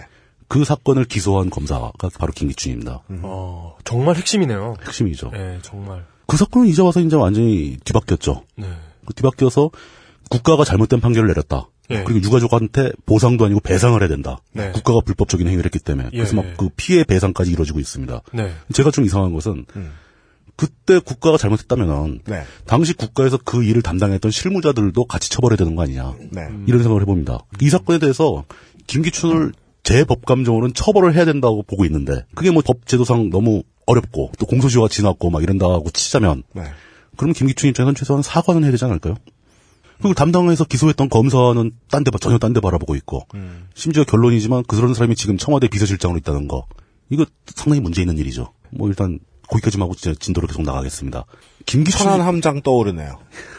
예. 아직도 군대 있다면서요? 예. 예. 승진하고 막 그랬잖아요. 네. 근데 뭐 그 다음에 더 멋진 일을 하게 되는데 이 멋진 일 때문에 김기춘은 한때 발목을 잡히죠. 승진 가도를 달리던 사람이 파운딩 파더가. 예, 한때 주저앉아서 잘릴 뻔까지 합니다. 네. 그게 뭐냐면은 이 사람이 그 중앙정보부 제5국장으로 있을 때 네. 사고가 하나 터져요. 그때 이제 우리나라 그 국군 중에 대령급인가는 장교 한 명 월북을 하게 됩니다. 아, 예, 근데 그때 그 월북하게 된 계기가 네. 그 부대에 같이 상주하던 보안사 요원들하고 충돌이 생겨서 협박을 받고 도망갔다. 네. 뭐 이런 식으로 된 겁니다. 그 보안사가 어떤 짓을 했길래 그러냐 이런 식으로 문제가 확대가 되기 시작하죠. 그래서 어, 이 시기만 해도 예. 그러니까 우리나라가 북한보다 딱히 잘 살지 못하던 때였잖아요. 예. 그러니까 어 그 여기에서 만약에 뭐 위기에 처하면 북쪽으로 올라가는 뭐 고급 장비들도 그런 생각을 하는 경우도 종종 있었겠죠. 그러니까 요즘은 상상도 하기 힘들잖아요. 여기서 무슨 일이 벌어져도 북으로 간다는 게. 뭐 네. 아주 극단적으로 몰리면 어떻게 될지 모르겠지만 상식적으로는 안 하죠. 예. 예. 근데 이제 그 이 사건이 어떻게 발, 저 발전이 되냐면은 중앙정보부와 보안사 간의 싸움으로 확대가 됩니다. 음. 그 중앙정보부를 대표해서 대표 선수로 김기춘이 또 나서죠. 음. 그 보안사를 쑥대밭을 만들어 버립니다. 어떻게요? 보안사 정보처를 폐지시켜 버려요. 왜? 부서를 하나 통째로 없애버리고 그때만 해도 각 부대나 각 기관, 정부기관별로 보안사 요원이 다 나가 있었는데 다 철수시켜 버립니다. 그러니까 보안사 니들은 앞- 앞으로 정보 활동하지 말아라. 정치적 정보 활동하지 말아라. 그렇게 되고 그럼 그동안 모아놨던 자료 몽땅 파기시켜 버립니다. 보안사 입장에서는 아주 굉장한 치욕을 당한 거예요. 중종 요원이 나와가지고 보안사를 다 쳐버렸는데. 네. 근데 그러고 있다 몇 년 있다가 보안사가 정권을 잡았잖아요. 아, 그렇죠. 어, 네. 그러네. 보안사 출신이. 네. 보안사 사람들 당시 보안사에서 활동하던 사람들 입장에서는 김기춘은 완전히 왼수였던 거죠. 김기춘 입장에서 보안사는 그냥 캐리비안의 해적이었던 거죠. 그렇죠. 보안사의 사령관을 역임하던 전두환이 요 바로 몇 년 뒤에 정권을 잡게 되죠. 그렇죠. 그럼 김기춘 같은 사람은 보통 어떻게 될까요? 어, 뭐, 어, 어, 어 디선가 닭모이가 되거나. 이 캐리비안의 낙지가 예. 예. 크라켄. 예, 크라켄이 이, 이, 예, 배 위에 올려가지고 플라잉 더치맨의 함장이 돼요. 네. 네. 뛰어내려야죠 그냥. 예. 예. 근데 이제 그 들리는 얘기로는 그 당시 김기춘이 제5공화국 실세 중에 한 명 꽤 유명한 사람한테 그 찾아가서 싹싹 빌었답니다. 어. 살려만 달라고. 네. 그래서 아주 한가한 한직으로 발령받고 음. 몇년 동안 와신상담을 하게 되죠. 이 한직으로 발령난다는 거. 그러니까 이 야망이 있는 사람들한테는 굉장한 굴욕인데. 어, 굴욕이죠. 그 굉장히 이렇게 착실하지 못한 사람들한테는. 네. 아우, 그, 그보다 좋은 게 어딨어요. 그죠. 어, 여유 있어. 취미생활도 할 수 있어. 예. 안 가고 싶지 않. 서울 안 가 다시는. 아, 예. 제발 한직에 머물게 해주세요. 어, 막. 여기 경기, 뭐, 공기도 좋고, 예. 먹을 것도 많고. 예. 그것이 아마 우리의 선택이었을 거예요. 그 뭔가 우리하고는 좀 유전자가 다른 사람들이에요, 이 사람. 예, 그러니까요. 예. 한직은 다시 말해 시원한 직장이에요. 예. 네. 쿨한 직장. 근데 어쨌든 간에 그렇게 해서 이제 그 한직으로 쫓겨나기 직전에 네. 이 사람이 최후로 선택받은 그 직책이 청와대 법률비서관을 하게 됩니다. 그때 이제 중정을 떠나서 청와대로 직접 들어가게 되죠. 네. 그때 박근혜랑 만나게 되는 겁니다. 그 얘기를 하려고 길게 돌아온 거죠. 네. 예. 그래서 제5공화국 시절 동안 한직에 머물러 있던 그 김기춘이 다시 발탁이 되는 계기가 있는데 이건 일종의 화해죠. 네. 그 김기춘이 워낙 유능하게 일처리를 잘했고 악당들을 잘 때려잡았고 그러다 보니까 이제 전두환 씨에는 차마 다시 기용이 안 되고 이 사람들은 나이가 좀 많이 먹었겠죠 이제. 그렇죠. 예. 노태우 시절 들어서 법무부 장관을 하게 됩니다. 어떻게 그러고 돌아왔어요 또. 어, 다시 권토 중래한 거죠 이건. 그 권토 중래 했으니 또 역할을 잘 해줘야죠. 근데 이 사람이 전문 분야가 뭐겠습니까? 결국은 뒤에서 정보 모아가지고 네. 뭐 사람들 때려잡고 뭐 네. 조직 하나 날려버리고 네. 이런 걸 우리는 흔히 통틀어서 정치 공작이라고 부르잖아요. 음, 예. 정치 공작에 이 사람 당할 만한 사람 별로 없을 겁니다. 음. 파운딩 파더라니까. 예. 그 사람이 또 노태우 정권이 끝나갈 무렵 네. 그러니까 92년도에 예. 우리나라 국가적 차원으로 굉장히 떠들썩한 사건을 또 만들어내죠. 뭐죠? 이게 그 유명한 초원복집 사건입니다. 아, 네. 그 초원복집 사건의 주동자죠. 네. 우리가 남이가라는 명언을 남긴. 그렇죠. 예. 예. 그러고도 또 안 잘려요. 야, 이 생명력이 정말 대단합니다. 어떻게 이럴 수가 있는지 모르겠어요. 왜냐면 그렇게 잘한 사람을 자르기는 어렵죠 상식적으로. 그러니까 권력을 가진 사람들의 입장에서 보면은 이 사람만큼 잘 드는 칼이 없던 거죠. 네, 그렇죠. 네. 조원복집 사건이랑 예. 유신헌법의 케이스를 생각해 보면 예. 성격이 되게 달라요. 유신헌법을 만들었다는 건 이미 중앙집권 체제가 가져다주는 모든 힘을 다 가진 다음에 네. 이걸 공고하게 하기 위한 도구. 그렇죠. 그렇죠. 잖아요.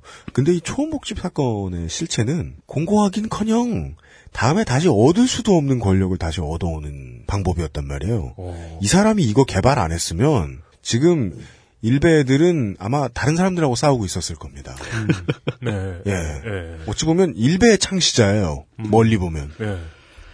아, 그렇게 볼 수도 있겠군요. 네. 환단고기 춘이에요? 어, 네. 진짜 그 UMC의 어떤 그 이런 정리 능력. 음, 아, 훌륭합니다. 대단하죠. 정말 네. 훌륭합니다. 나를 평가하고. 네. UMC. 일베, 일베의 삼촌 같은 분이에요. 일베의 삼촌? 예. 아, 그냥 가끔, 가끔 보이는 사람? 안 친한 삼촌. 우리 아버지랑은 돈 문제로 좀 싸운. 양아치 삼촌. 예. 네. 예. 집에 오면 별로 환영받지 못하는. 예. 음. 제가 덧단지에 정리했던 김기춘의 일대에서 제가 빠뜨린 게 하나 또 있었습니다. 그 이거를 생각을 하면서도 이제 그 어떻게 하다 보니까 빠뜨렸는데 음. 오늘 하는 얘기는 굉장히 또 중요한 연결 포인트가 있는 거라서 여기서 말씀을 드려야 될 것 같아요. 네. 박정희가 집권하게 되면서 부산에서 굉장히 큰 사업가의 재산을 몽땅 뺏어가지고 네. 그 5.16 재단을 만들잖아요. 음, 5.16 장학재단을 만들어서 예, 거기서 예. 굉장히 많은 학생들한테 장학금을 주게 되죠. 예. 그 장학금을 받은 학생들이 나아가서 이제 사회에 가서 많은 활동을 하게 되는데 네. 그 장학금을 받고 졸업한 사람들이 모여서 또 조직을 결성을 합니다. 단체죠, 친목 단체죠. 겉으로 보기에는. 네. 예. 저 유명한 물을 마실 때는 수원을 잊어먹지 마라. 예. 네. 근데 그 조직이 크게 두 가지가 있는데 상청회하고 뭐 청호회 뭐 이런 게 있습니다. 네. 김기춘이 상청회 일기 출신입니다. 상청회. 예. 삼청 말고. 삼청 아니고 상청. 예. 청회. upper blue. 그러니까 김기춘 이 사람은 저 이렇게 그 아주 저 꼭대기만 바라보고 사는 사람한테 예. 처음부터 끝까지 계속 그 박정희 박근혜가 그 꼭대기에 있던 거예요. 자기가 학교 다닐 때 심지어 자- 돈도 줬어. 이 사람이 없었으면 선마을 출신이 공부도 못했을 그 가능성이 있어요. 그리고 막 20대, 30대 이럴 때 막 법을 만들고. 예. 자기한테 그런 진짜 일반인들이 받을 수 없는 어마어마한 기회를 막 준, 던져준 사람이에요. 막 군대 조직을 없애고 막 이럴 예, 힘을 예. 준. 그러니까 그 자기 뒤에 항상 막강한 권력으로 자리 잡고 있던 박씨 부- 부녀가 있는 거죠. 그러니까 이 사람이 박정희에 이어 박근혜에 대해서 갖고 있는 충성심은 상상을 초월할 수준일 겁니다. 네. 어, 그럴 수 있겠네요. 근데 그게 단순히 그냥 그, 아, 저 사람이 훌륭하니까 내가 저 사람이 있어 사력을 다해야 되겠다. 뭐 이런 정도의 충성심이 아니라 아예 그냥 충성심 그 자체로 굳어진 이미지. 어. 뭐 이런 정도가 아닐까. 네. 저 사람한테 감히 반기를 드는 거는 용납도 안 되고 저 사람을 위해서 내가 모든 일을 다 하면 생각해본 적도 없고. 네, 내 앞길이 보장된다. 네. 난 그, 그에 대해서 판단할 필요도 없다고 생각한다. 뭐 이런 식으로 생각을 하지 않을까.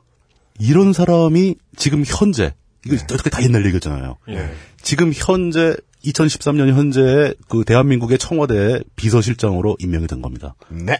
이거는 그 박근혜가 자신에게 주어진 권력을 어떻게 쓰고 있는가를 판단해 볼 때 굉장히 중요한 단서가 된다는 거죠. 이게 그냥 옛날에 독재자였던 사람의 딸이 대통령이 된 게 아니라 예.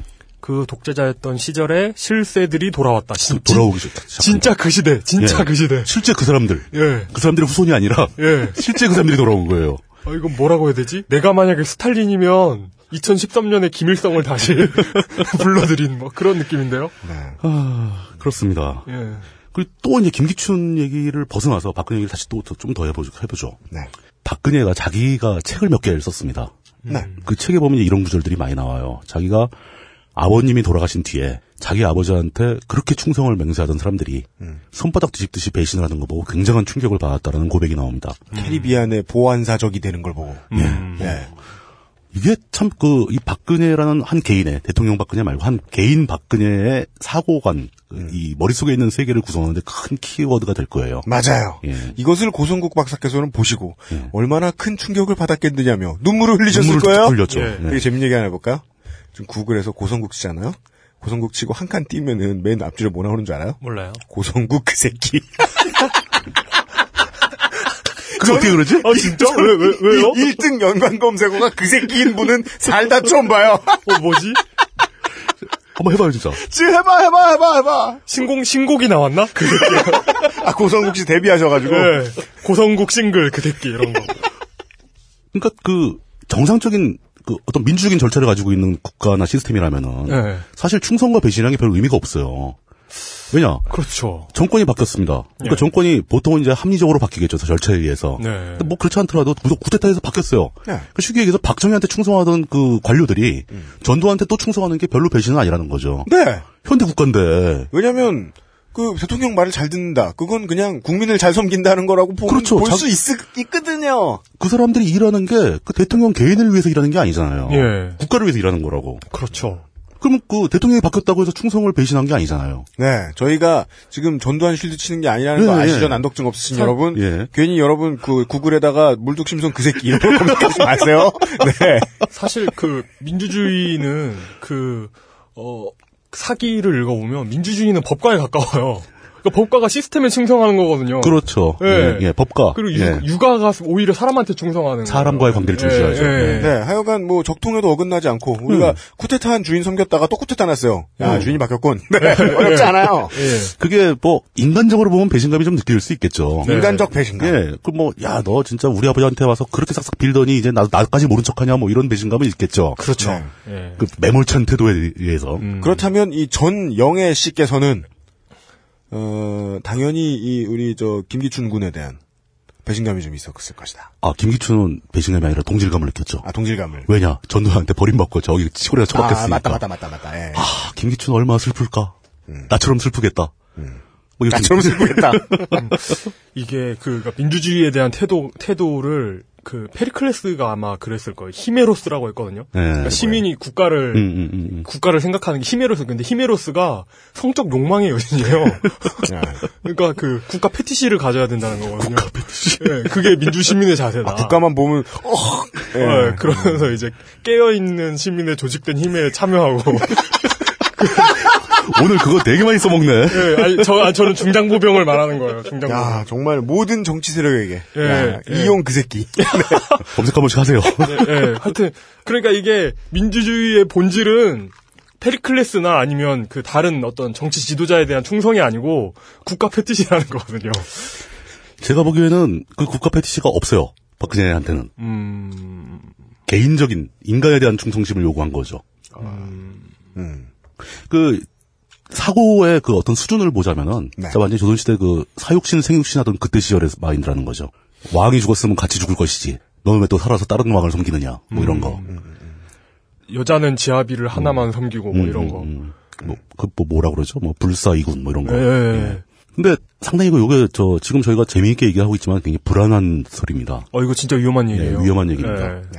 그러니까 현재 그 민주공화국 대한민국의 대통령에 재직하고 계시는 분의 마인드가 조선시대 사육신 생육신 시절의 마인드라는 걸 지금 우리가 확인해가는 절차, 절차 중이에요. 겁이 좀 나죠. 네. 근데 박근혜라는 개인이 당시에 배신감을 그렇게 심하게 토로했지만서도 네. 배신하지 않은 사람들도 굉장히 많았다는 겁니다. 네. 이런 사람들 네. 얘기를 좀 더 해봐야 될 것 같아요. 그렇죠. 어, 누군가는 전두환을 모른 척하고 박정희에 대한 어떤 그 개인적인 충성심을 그대로 그 딸에게, 딸에게 쏟아 부은 사람들 있었다는 거죠. 그 충성이 민주주의 국가에 살고 있는 국민의 입장에서는 참 겁난다. 음. 겁나죠. 원래 남자들은 그리고 겁나면 예, 화장실 가고 싶어요. 잠시 쉬었다가 돌아오도록 하겠습니다. 이게 야 간만에 하니까 힘들다. 막 쉬고 싶었어 나도 지금. 그게, 그게 그, 깨시민 이것 때문에 위험하다는 거죠? 딴지 라디오입니다. 우리 오빠 바디뷰 입고 가실게요. 싱글벙글 웃는 여친 오빠, 짱! 자신감도 수직 상승. 남성 전용 보정 속옷. 입어보자 바디뷰. 살아있네. 바디뷰 좋아 바디뷰 좋아. 소개팅 땐 바디뷰. 바디뷰 좋아 바디뷰 좋아. 면접 볼 땐 바디뷰. 바디뷰, I love you. 딴지 마켓에서 가장 많이 팔린 휴대와 히트 상품 최강의 가성비 나노 금칠소리 초강력 효능의 플라즈마 치약과 함께 돌아왔습니다. 이번에도 역시 오직 딴지마켓에서만 은하계 최저가로 판매합니다. 그냥 은하계 최저가가 아닙니다. 판매가 대비 무려 75% 할인된 초특급 가격대로 상품. 거기다 무료 배송까지. 으아. 마치 야동과도 같은 충격적 가격 노출을 딴지마켓에서 지금 바로 확인하세요. 바디뷰 속옷을 입으면 어 진짜 아, 이거 봤어요? 어, 저 지금 입고 있어요. 어. 지금 입고 있어요. 어, 이게 숨 막히잖아. 아 이게 굉장히 이렇게 꽉 잡아주면서 음. 이렇게 아 진짜 자신감이 있어요. 그게 네. 그런 기분 때문에 네. 옛날에 일본 사무라이들이 막 몸에다 붕대 칭칭 감고 다녔다였나? 아 이게 어떤 느낌이냐면 네. 그 굉장히 fit하게 fit하게 붙는 그 정장 입었을 때 느낌. 아, 야, 그렇게 딱 정돈된 느낌이잖아요. 그런 게 괜히 들어요. 아, 그런 거 싫어. 네. 그냥 배 나온 대로 살래. USG 예, 범용 직렬 개드리퍼 이용과 함께하는 그것은 알기 싫다. 아까 쉬는 시간에 예. 밖에서 우리가 그런 얘기했는데 맞아요. 그 깨심이나 관련된 얘기했는데 예. 맞아요. 아마 분명히 이 그리스 시대에도 예. 이런 식으로 이야기하면 싸웠을 거다. 예. 수준 낮은 에, 논리를 가지고 이제 막 그 논객이랍시고 나와가지고 예. 떠들면서 막 예? 아고라 이 아고라에 모여가지고 이 깨슈민 새끼들 수천 년 전, 수천 년 전 그리스의 광장에서 그런 그런 막 마- 말도 안 되는 거 있잖아요. 막 네가 삼각형 세변의 합을 알아? 막 이러면서 이거 누가 정리했는지 알아? 이러면서 어, 피타고라스의 정리도 모르는 것들이 이러면서 막 싸웠을 거란 말이에요. 피타고라스가 그거 발견하고 제사진했던 소고기를 먹은 사람이 아내가 그래서 다시 돌아와서 네. 어 박근혜 씨께서 배신감을 느끼던 그 당시에 배신하지 않았던 사람들에 대한 얘기를 더 해야 될 것 같습니다. 네. 예. 예. 배신하지 않았던 사람들도 되게 많은 거죠. 네. 음. 주로 이 사람들은 그 배신하지 않았다고 느낄 정도니까 전두환 정권에 별로 협조를 안 했겠죠. 그 초야에 붙여 있고 이렇게 사회적으로 세력이 있는 사람들이 할 수 있는 일은 대부분 이제 재계 관련이죠. 그 대표적으로 이제 대통령이 되기 전에 이제 박근혜라는 한 정치인이 갖고 있던 재산들 그 목록 따지면 항상 나오는 재단들이 있습니다. 네. 뭐 제일 규모가 큰 게 이제 그 유경재단 같은 거죠. 네. 네. 박정희 대통령 자식들끼리 워낙 싸움도 많이 벌어졌던 네. 유경재단이 갖고 있는 자산이 제일 많으니까. 네. 또 우리 만만치 않게 영남 학원이 있죠. 음. 영남대학교, 영남대학교. 네. 거기 뭐 의대도 있고 다 있죠. 네. 그리고 이제 말도 많고 탈도 많은 정수정학회. 그리고 지금은 이제 이 재단은 해산됐습니다. 근데 사실 이 재단도 굉장히 중요한 역할을 했던 부분이 있는데 한국문화재단이라는 게 또 있었어요. 한국문화재단. 예. 이 한국문화재단은 굉장히 좀 재미있는 일화가 담겨 있는 재단이에요. 한국문화재단의 전신, 그 한국문화재단이 만들어진 당시의 이름은 명덕문화재단이었습니다. 네. 이 명덕문화재단을 만든 사람은 삼양라면 만드는 삼양식품의 전 회장이었죠. 오. 전중윤 회장이라고 굉장히 유명한 사람인데 이 삼양라면은 진짜 그 60년대 70년대 거치면서 우리나라의 최고 히트작 상품이거든요. 네. 그렇죠. 예. 삼양라면을 만들기 위해서 전중윤 회장이 이제 아이디어를 짜서 발명을 한 다음에 이걸 전국에 공급하려면 생산 공장이 있어야 되지 않습니까? 그렇죠. 그 공장 기계를 만들 돈이 없는 거예요. 그때 당시만 해도 우리나라에 뭐 엔젤 투자나 벤처 캐피탈이 있을 리도 없고 네. 뭐 대기업도 없던 시절이고. 그렇죠. 예. 그런데 라면은 스타트업 해야 되겠고. 예. 그때는 주식 시장도 없지 않았어요? 없었죠. 예. 그러니까 이건 이제 그때 당시만 해도 뭐 지역 유지나 거부들을 찾아내면서 이제 돈을 받아야 되는데 만석꾼들. 예. 이런 거 만든다고 돈 내는 시대는 아니었던 거죠. 예, 신기술 뭐 일단 신제품. 뭔지 모르겠고. 그럼 그게 뭐냐 국수를 만드냐 뭐냐 뭐 이러면서 전달이 안 되는 거죠. 어. 그이 사람이 정부를 쫓아갑니다. 네. 그 박정희 정권한테 끊임없이 이제 이거를 요청한 결과 네. 박정희 정권의 당시에 전후 복구 사업을 위해서 미국에서 빌려준 돈이 당시 농림부에 들어와 있던 돈- 돈이 있었대요. 음. 그한 5만 불 정도를 이 사람한테 줍니다. 야, 근데 그러고 보면 진짜 우리나라 가난하기도 했어요. 했죠. 예. 오, 그때 당시 5만 불이면 엄청 큰 돈인데 지금 생각하면 되게 우습죠. 그러니까 현재 관점에서 이런 식으로 경제 정책을 펼치는 나라는 저기 아프리카 어디. 어, 예, 예. 예. 그 상황도 그래요. 아프리카 어디 가면 맨날 그 내전 하거나 내전 방금 예. 끝났거나. 어, 제 쿠데타 나고 막 예. 이런. 예. 그게 딱 우리나라였잖아요, 그때. 그니까요. 전쟁 예. 끝나고 쿠데타 나고. 똑같은 거죠. 음. 그래서 그 돈 5만 불을 받아가지고 공장을 만들고 삼양라면을 굉장히 히트시킵니다. 근데 그 삼양라면이 히트되는 과정에 대통령도 몇 번 홍보를 해줘요. 대통령이 자기가 삼양라면 먹는다고 막 뉴스에 나오고 그랬었어요. 네. 어, 대통령 PPL. 어, 술, 술 한 잔 먹은 다음날 좋구만, 뭐 이러면서. 네. 어, 진짜요? 예. 심지어 과대 광고를 했어요. 술 한 잔 먹은 다음에 라면 먹으면 부대끼죠. 네. 어, 어쨌든 간에 이제 그런 일화가 있기 때문에 이 전 회장이 보기에는 박정희는 자신의 어떤 일생의 은인인 거예요. 근데 그런 사람이 암살을 당해서 죽어버린 겁니다. 그러니까 당시 이제 그 자신의 노후 대책을 위해서 만들어준 재단이죠. 원래 돈 많은 사람들이 노후 대책을 다 재단으로 만들잖아요. 세금 문제도 피하고 상속 문제도 피하고. 그렇죠. 예. 그 서울에 있는 모 하천의 이름을 딴 재단도 있죠. 그렇죠. 예. 근데 이분이 만든 재단이 바로 그 명덕 문화재단이라는 재단이었어요. 예. 79년에 설립이 됐는데 네. 당시로 11억 정도의 돈이 투입됐다고 합니다. 근데 그 재단을 설립한 지 몇 개월 되지도 않아서 박정희 대통령이 사망을 하게 되고 네, 그렇죠. 그 딸이 이 전 회장의 관점에서 보기에는 천혜의 고아가 돼버린 거잖아요. 엄마도 총에 맞아 죽고 아빠도 총에 맞아 죽고 아이고 저런. 정치적으로도 회복할 가능성도 없어 보이고 예. 그러려면 어디 가서 험한 꼴 안 당하려면 돈이라도 있어야 된다. 네. 그래서 그 명덕 문화재단을 아주 흔쾌히 밀어줍니다. 노자 돈으로 예. 재단을 예, 재단을 통째로. 어. 그래서 80년도에 그러니까 아마 그때 박근혜 입장에서도 전두환의 눈치를 좀 봤을 거예요. 네. 이거 봐도 되나? 뭐, 문제가 안 되나? 근데 그때 바로 이제 그 명덕문화재단이 한국문화재단으로 이름을 바꾸면서 그 임원진이 모두 사표를 쓰고 박근혜 쪽 사람들이 우르르 들어가서 그 재단을 인수하게 됩니다. 이게 전두환이 박근혜 현 대통령한테 돈도 주고 막 이랬잖아요. 그뭐 청와대에 있던 금고 속에 남은 돈. 예, 예. 근데 막 이런 거 보면 둘이 친하게 지냈을 것 같은데 안 친했나 봐요. 아 근데 그게 권력이라는 게 엄청 강한 권력을 가진 사람끼리는 예. 굉장히 눈치가 보이죠. 아, 그런가? 예. 권력을 빼앗아 온 입장에서 예. 권력을 뺏긴 사람한테 돈을 줬다고 해서 권력 뺏긴 사람이 뭐 고마워할 리는 없죠. 그런가? 사실 그게 뭐, 뭐 6억 6억이라고 돈만 가지고 될 거 아니잖아요. 이거 권력을 잡아봤어야 알지 이걸. 뭐, 모르면 말하면 안 되는 거야. 그러고 그거는. 보니 나도 잡아본 적이 없지 없는데 이렇게 너무 많은 얘기를 하고 있네. 그러니까 우리 재단도 없는데 우리는 재단 강변의 이름을 따서 재단만 우리 뭐 탄천 재단 만들 중랑 재단.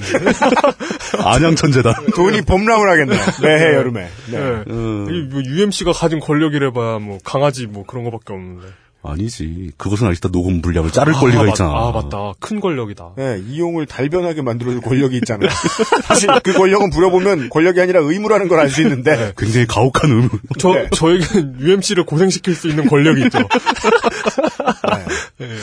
그런 과정을 거쳐서 이 한국문화재단은 사실상 박근혜의 활동 본고지가 됩니다. 영남학원이나 뭐 유경재단이나 이런 데서는 박근혜 사실 거- 그 안에서 무슨 활동을 못해요. 예. 사람들의 시선이 너무 집중되는 곳이고 실제 사회적인 역할을 많이 하는 재단들이기 때문에 실무를 위한 조직이 있어야 된다는 거죠. 근데 거기에 박근혜나 박근혜 사람들이 비집고 들어가서 정치 활동을 할 수는 없잖아요. 음. 그러다 보니까 가장 할 일이 없는 한국문화재단이 그 베이스가 된다는 거죠. 한국문화재단이 그 신사동에 사무실이 있었는데 네. 그 신사동 사무실 시절에 어떤 일이 있었냐면은 한때 그 박근혜 의원이 정치인 세- 박근혜가 세설역 신사동 아니고요.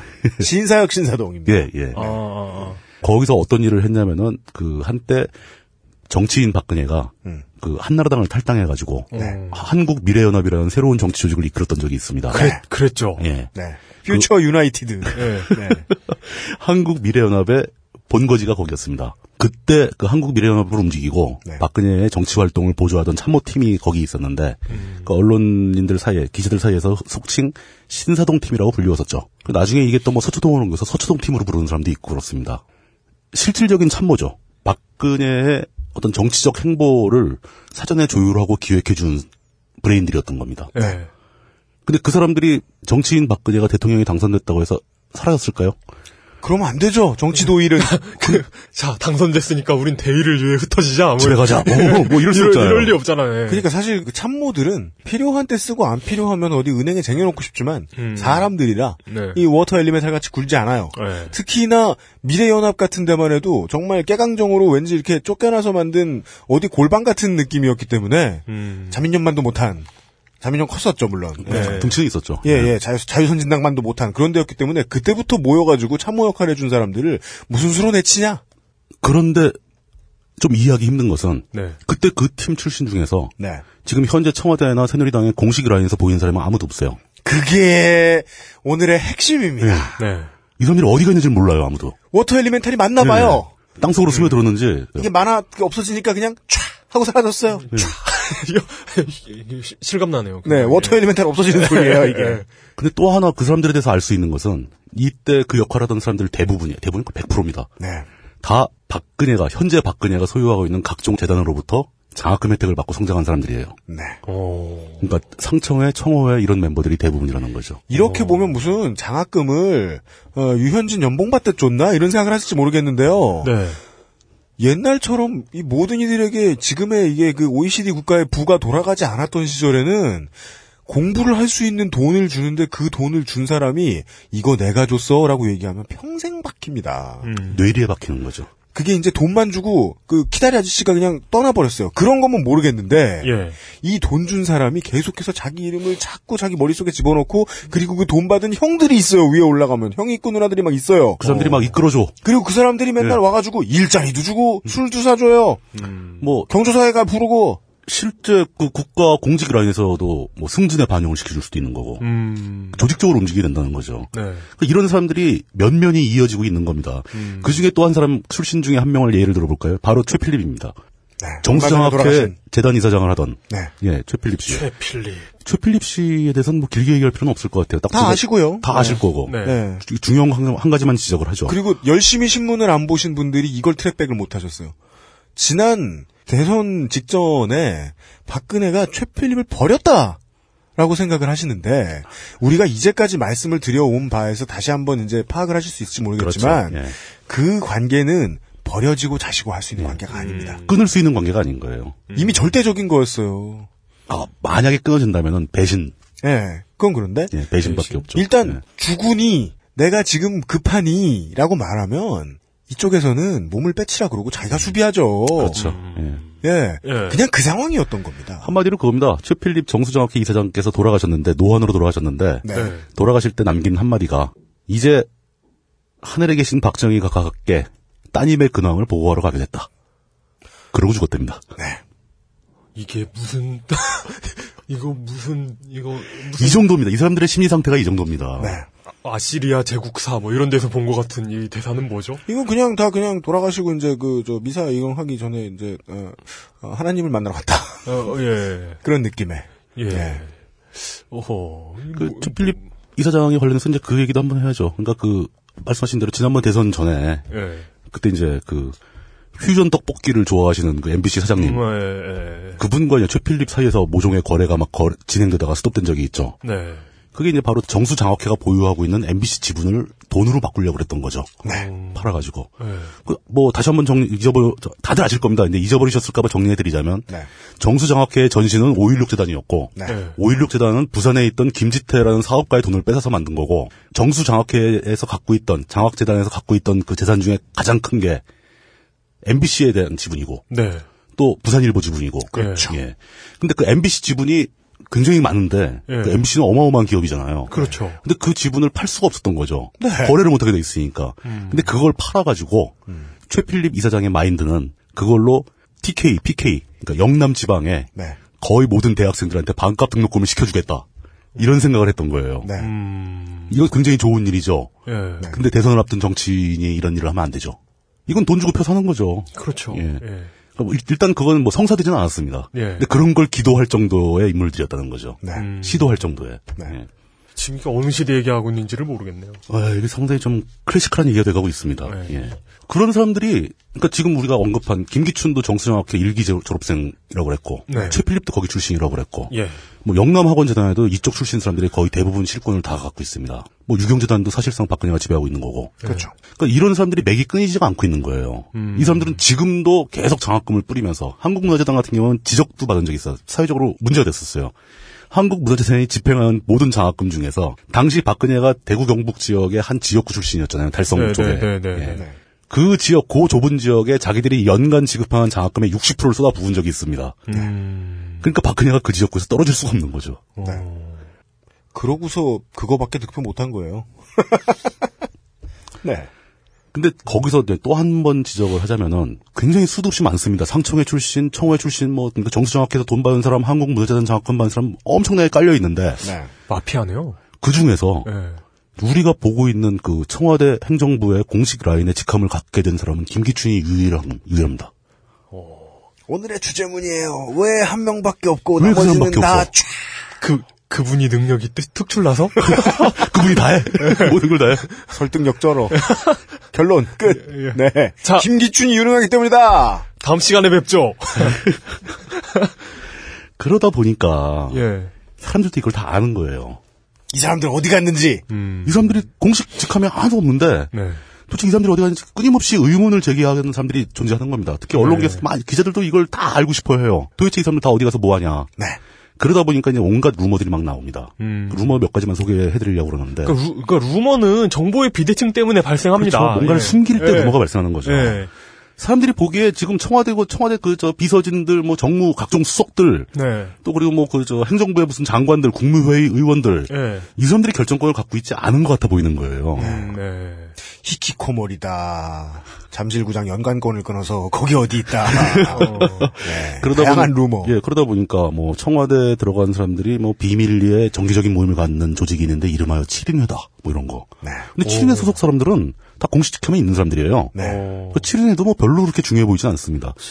또 웃기는 건 무슨 뭐 그 중요한 보직을 받은 사람들의 보좌관급들 황야의 7인, 청와대 7인, 이것도 되게 비슷하네요. 이거 어감이. 어, 그 중요한 직책을 가진 사람들의 보좌관급들. 네. 그 88학번 출신들인데 88학번 닭띠 출신이라서 팔딱회라는 게 있답니다. 팔딱회. 네, 팔닭회. 아, 그 이름 참 친하죠. 그런 사람들이 모여서 또 뭘 하겠어요. 그, 그 사람들은 아직 결정권에 갈 단계는 아닌 거죠. 네. 등급이. 아, 예. 맞다. 그, 청취자 여러분, 이 보좌관들이요. 저들끼리 이제, 어, 내일의 권력 실세는 나다. 이러면서, 예, 이때부터 열심히 그, 침묵 쌓고 열심히들 살아요. 네. 그 내일의 권력 실세를 꿈꾸는 사람들 있잖아요. 네. 그 아주 어리고 족밥인데 굉장히 자기가 잘난 줄 아는 분들 많이 계세요. 많이 있죠. 예. 특히 이제 그쪽 라인에 보면 많이 있죠. 네. 그, 근데 이제 그- 저- 전대협 시절의 주인공들이 지금 그거 할 때입니다. 네. 네. 근데 이런 조직도 아닌 거예요. 그러니까 근데 제가 말씀드리고자 하는 것은 네. 이런 루머들이 사실이라고 얘기하는 게 아니라 네. 이런 루머들이 왜 생기는가를 생각해 보시길 권하는 거죠. 네. 이것은 실질적으로 이 사람들이 내부에서 어떻게 권력을 운영하고 있는지를 사람들이 모르기 때문에 생기는 루머입니다. 네. 지금 우리가 이 이야기를 하려고 김근태에서부터 태초부터 돌아왔습니다. 네. 지금 한마디로 정리하자면은 네. 실제로 정치권 주변을 취재하고 그쪽 사람들의 소식을 궁금해하고 어떻게 돌아가는지를 알고자 하는 뭐 대부분이 기자들이죠. 네. 이런 사람들이 보기에 지금 현재의 권력은 어떻게 운영되는지 외부에 전혀 알려지지 않고 있어요. 네. 그게 제일 걱정되는 부분입니다. 이게 정상적인 국가라면, 정상적인 시스템이라면은 어떤 절차를 거쳐서 이런 결정이 나왔는지를 알게 돼야 정상입니다. 대통령이 무슨 회의를 주최했고 여기서 누가 무슨 말을 했고 그렇죠. 이것이 국회에서 어떻게 돼가지고 이런 법안이 나와가지고 이런 행동이 일어났다라는 게 나오는 게 민주주의거든요. 그렇죠. 예. 그러니까 예를 들어서 뭐 청와대에서 그 스태프 회의를 할 수도 있는 거고, 예. 참모 회의를 할 수 있는 거고, 뭐 예. 아니면 수석급 회의를 할 수도 있는 거고, 예. 아니면 비서관급 회의를 할 수 있는 거고, 예. 또 그건 이제 청와대 내부지만 네. 또 국가 중요한 결정을 낼 때는 또 장관들 다 모아놓고 국무회의 열어야 되는 거고. 예. 예전에 기억해 보시면 무슨 국무회의에서 무슨 장관 찬성하고 무슨 장관 반대해서 경론이 벌어졌다. 여기- 이런 일들이 많이 있어요. 여기 이- 그런데 청와대에 누가 끼어들어서 둘을 중재했다. 네, 뭐 뭐 정무수석 거. 누가 끼어들어서 네. 뭐 중재하더니 이런 결론이 나왔다. 네. 아니면 뭐 지금 미국 사태를 보더라도 갑자기 네. 국립공원에 갔는데 미국 국립공원이 다 막혀 있는데 왜 이런가 하면은 뭐 상원이 나오고 그렇죠. 하원이 네. 나오고 뭐 이러잖아요. 이번 예. 정권이 제일 재밌었던 게 예. 당선이 되고 예. 인수위가 들어오면 그렇죠. 네. 인수위가 들어오면 보통은 내각 이 이야기가 나옵니다. 네. 내각에 누가 들어갈 것 같고 누가 들어갈 것 같고 뭐 누가 우세하고 누가 좀 출범하기 밀리고 며칠 전에 뭐 누가 예. 나올 것 같고 누가 나올 것 같고 누구는 이런 점이 있고 저런 점이 있고 그런 보도를 한 번도 본 적이 없어요. 물론 나중에는 나왔죠. 네. 준비를 그동안 안 했다는 게. 그렇죠. 예. 근데 준비를 안 했어도 이 사람들은 지금 뭘 하고 있어도 알 수 없기 때문에 준비를 안 하는 타이밍에도 왜 준비를 안 하는지 알 수가 없어요. 그러니까 도대체 이 사람을 왜 뽑았지? 라는 질문에 답해줄 사람이 내부에도 아무도 없는 거예요. 이게 만약에 97년이었다. 12월에 김대중 대통령이 당선이 됩니다. 당선이 돼서 누가 나올 거다, 누가 나올 거다, 어떻게 될 거다 막 이야기가 돕니다. 그 다음에 뭐 정책들을 추진해 나가는데 뭐 문제가 있으면 또 누가 반대를 하고 어쩌고 저쩌고 볼 수 있을 거예요. 뭐 어떻게 해가지고 누가 낙마를 해가지고 덕분에 어. 누가 무슨 이유로 또 다시 뭐 물망에 오르고 이런 내용이 계속 나오죠. 이번 정부가 들어선 이후에 우리가 보는 것은 이거예요. 정책을 입안하는 데 있어서 뭘 했다. 네. 그러면 했다. 그 다음에 뭘 하지 않았다. 그럼 안 나오고. 네. 끝. 네. 브리핑은 다음에 인선된 사람은 누구? 끝. 이게 어느 정도였냐면은 예. 그 브리핑 단계 한 실제 사례를 들어보죠.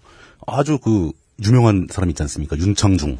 아, 예, 예. 네. 윤창중이 미국 가서 사고 치고 잘리기 전에 네. 그때 그뭐 인선안을 들고 와서 아, 우리 국민이 정치를 망친다의 저자. 네. 윤창중 씨. 요즘, 요즘 일베에서는 윤창중 사건을 들어, 역시 전라도 것들, 이러면서. 그래요? 예, 그러더라고요. 네. 아, 온 소란의 성님들을 압도해버린 예. 윤창중 씨. 윤창중이 청와대 대변인으로 일하던 시절에 예. 기자들한테 무슨 무슨 인선안을 발표하겠다고 네. 봉투를 들고 오는데 봉투가 봉해져 있는 상태로 들고 왔어요. 음. 그 안에 무엇이 적혀 있는지 자신도 모르는 상태에서 받아서 들고 옵니다. 그래미 어워드예요. 예. 이건 이건 거의 제가 힘내 이용 대본을 UMC에게 받아드는 것과 같은. 그런 상태에서 기자들 앞에서 봉투를 뜯어서 읽고 갑니다. 네. 심지어 그 안에 들어있는 인상 안에 나오는 명단 그 사람이 누군지도 모르는 상태예요. 읽으면서 감탄하고 막. 어, 어, 어떻게 이 사람이지? 뭐, 뭐. 축하드립니다. 미래창조학부 장관은 막 붙이고 막 60초 후에 알려드리겠습니다. 자, 이렇게 봉투를 그때 뜯어 막 이렇게. 기자들이 과연 이 인선을 왜 했는가, 누가 이 사람을 추천했는가 물어봤을 때 답할 말이 하나도 없는 거예요. 음. 명색이 청와대 대변인이. 예. 대변인뿐이 아니었던 거죠. 청와대 각종 그 부문별 수석들도 이 결정이 어떻게 나는지 모르는 거예요. 네. 그냥 결론이 나면은 그 결론을 하달받고 집행하는 역할이 돼버리는 거죠. 음. 이건 참모가 아닌 거죠. 그러니 이 공식 라인상에서 어떤 일이 논의되고 결정되고 있다는 징후가 하나도 안 보이는 이 시스템의 이 권력자들이 과연 자신들에게 자신들에게 주어진 이 대한민국이라는 거대한 시스템을 움직이는데 수도 없이 많이 내려야 하는 그 결정권들을 어떻게 결정하고 있느냐 이런 것을 우리가 굉장히 중요한 관점에서 질문을 던져봐야 된다는 거죠. 딱 히 새누리당 내부에서 정해지는 것 같지도 않고. 새누리당도 하달만 받아요. 예. 몰라요. 요번에 저 서청원 공천 결정되는 과정만 봐도 새누리당 내에서 그걸 아무도 좋아하지 않았어요. 이게 그 뭐 뭐지 청와대인지 델포이 델포이인지 모를. 예, 예.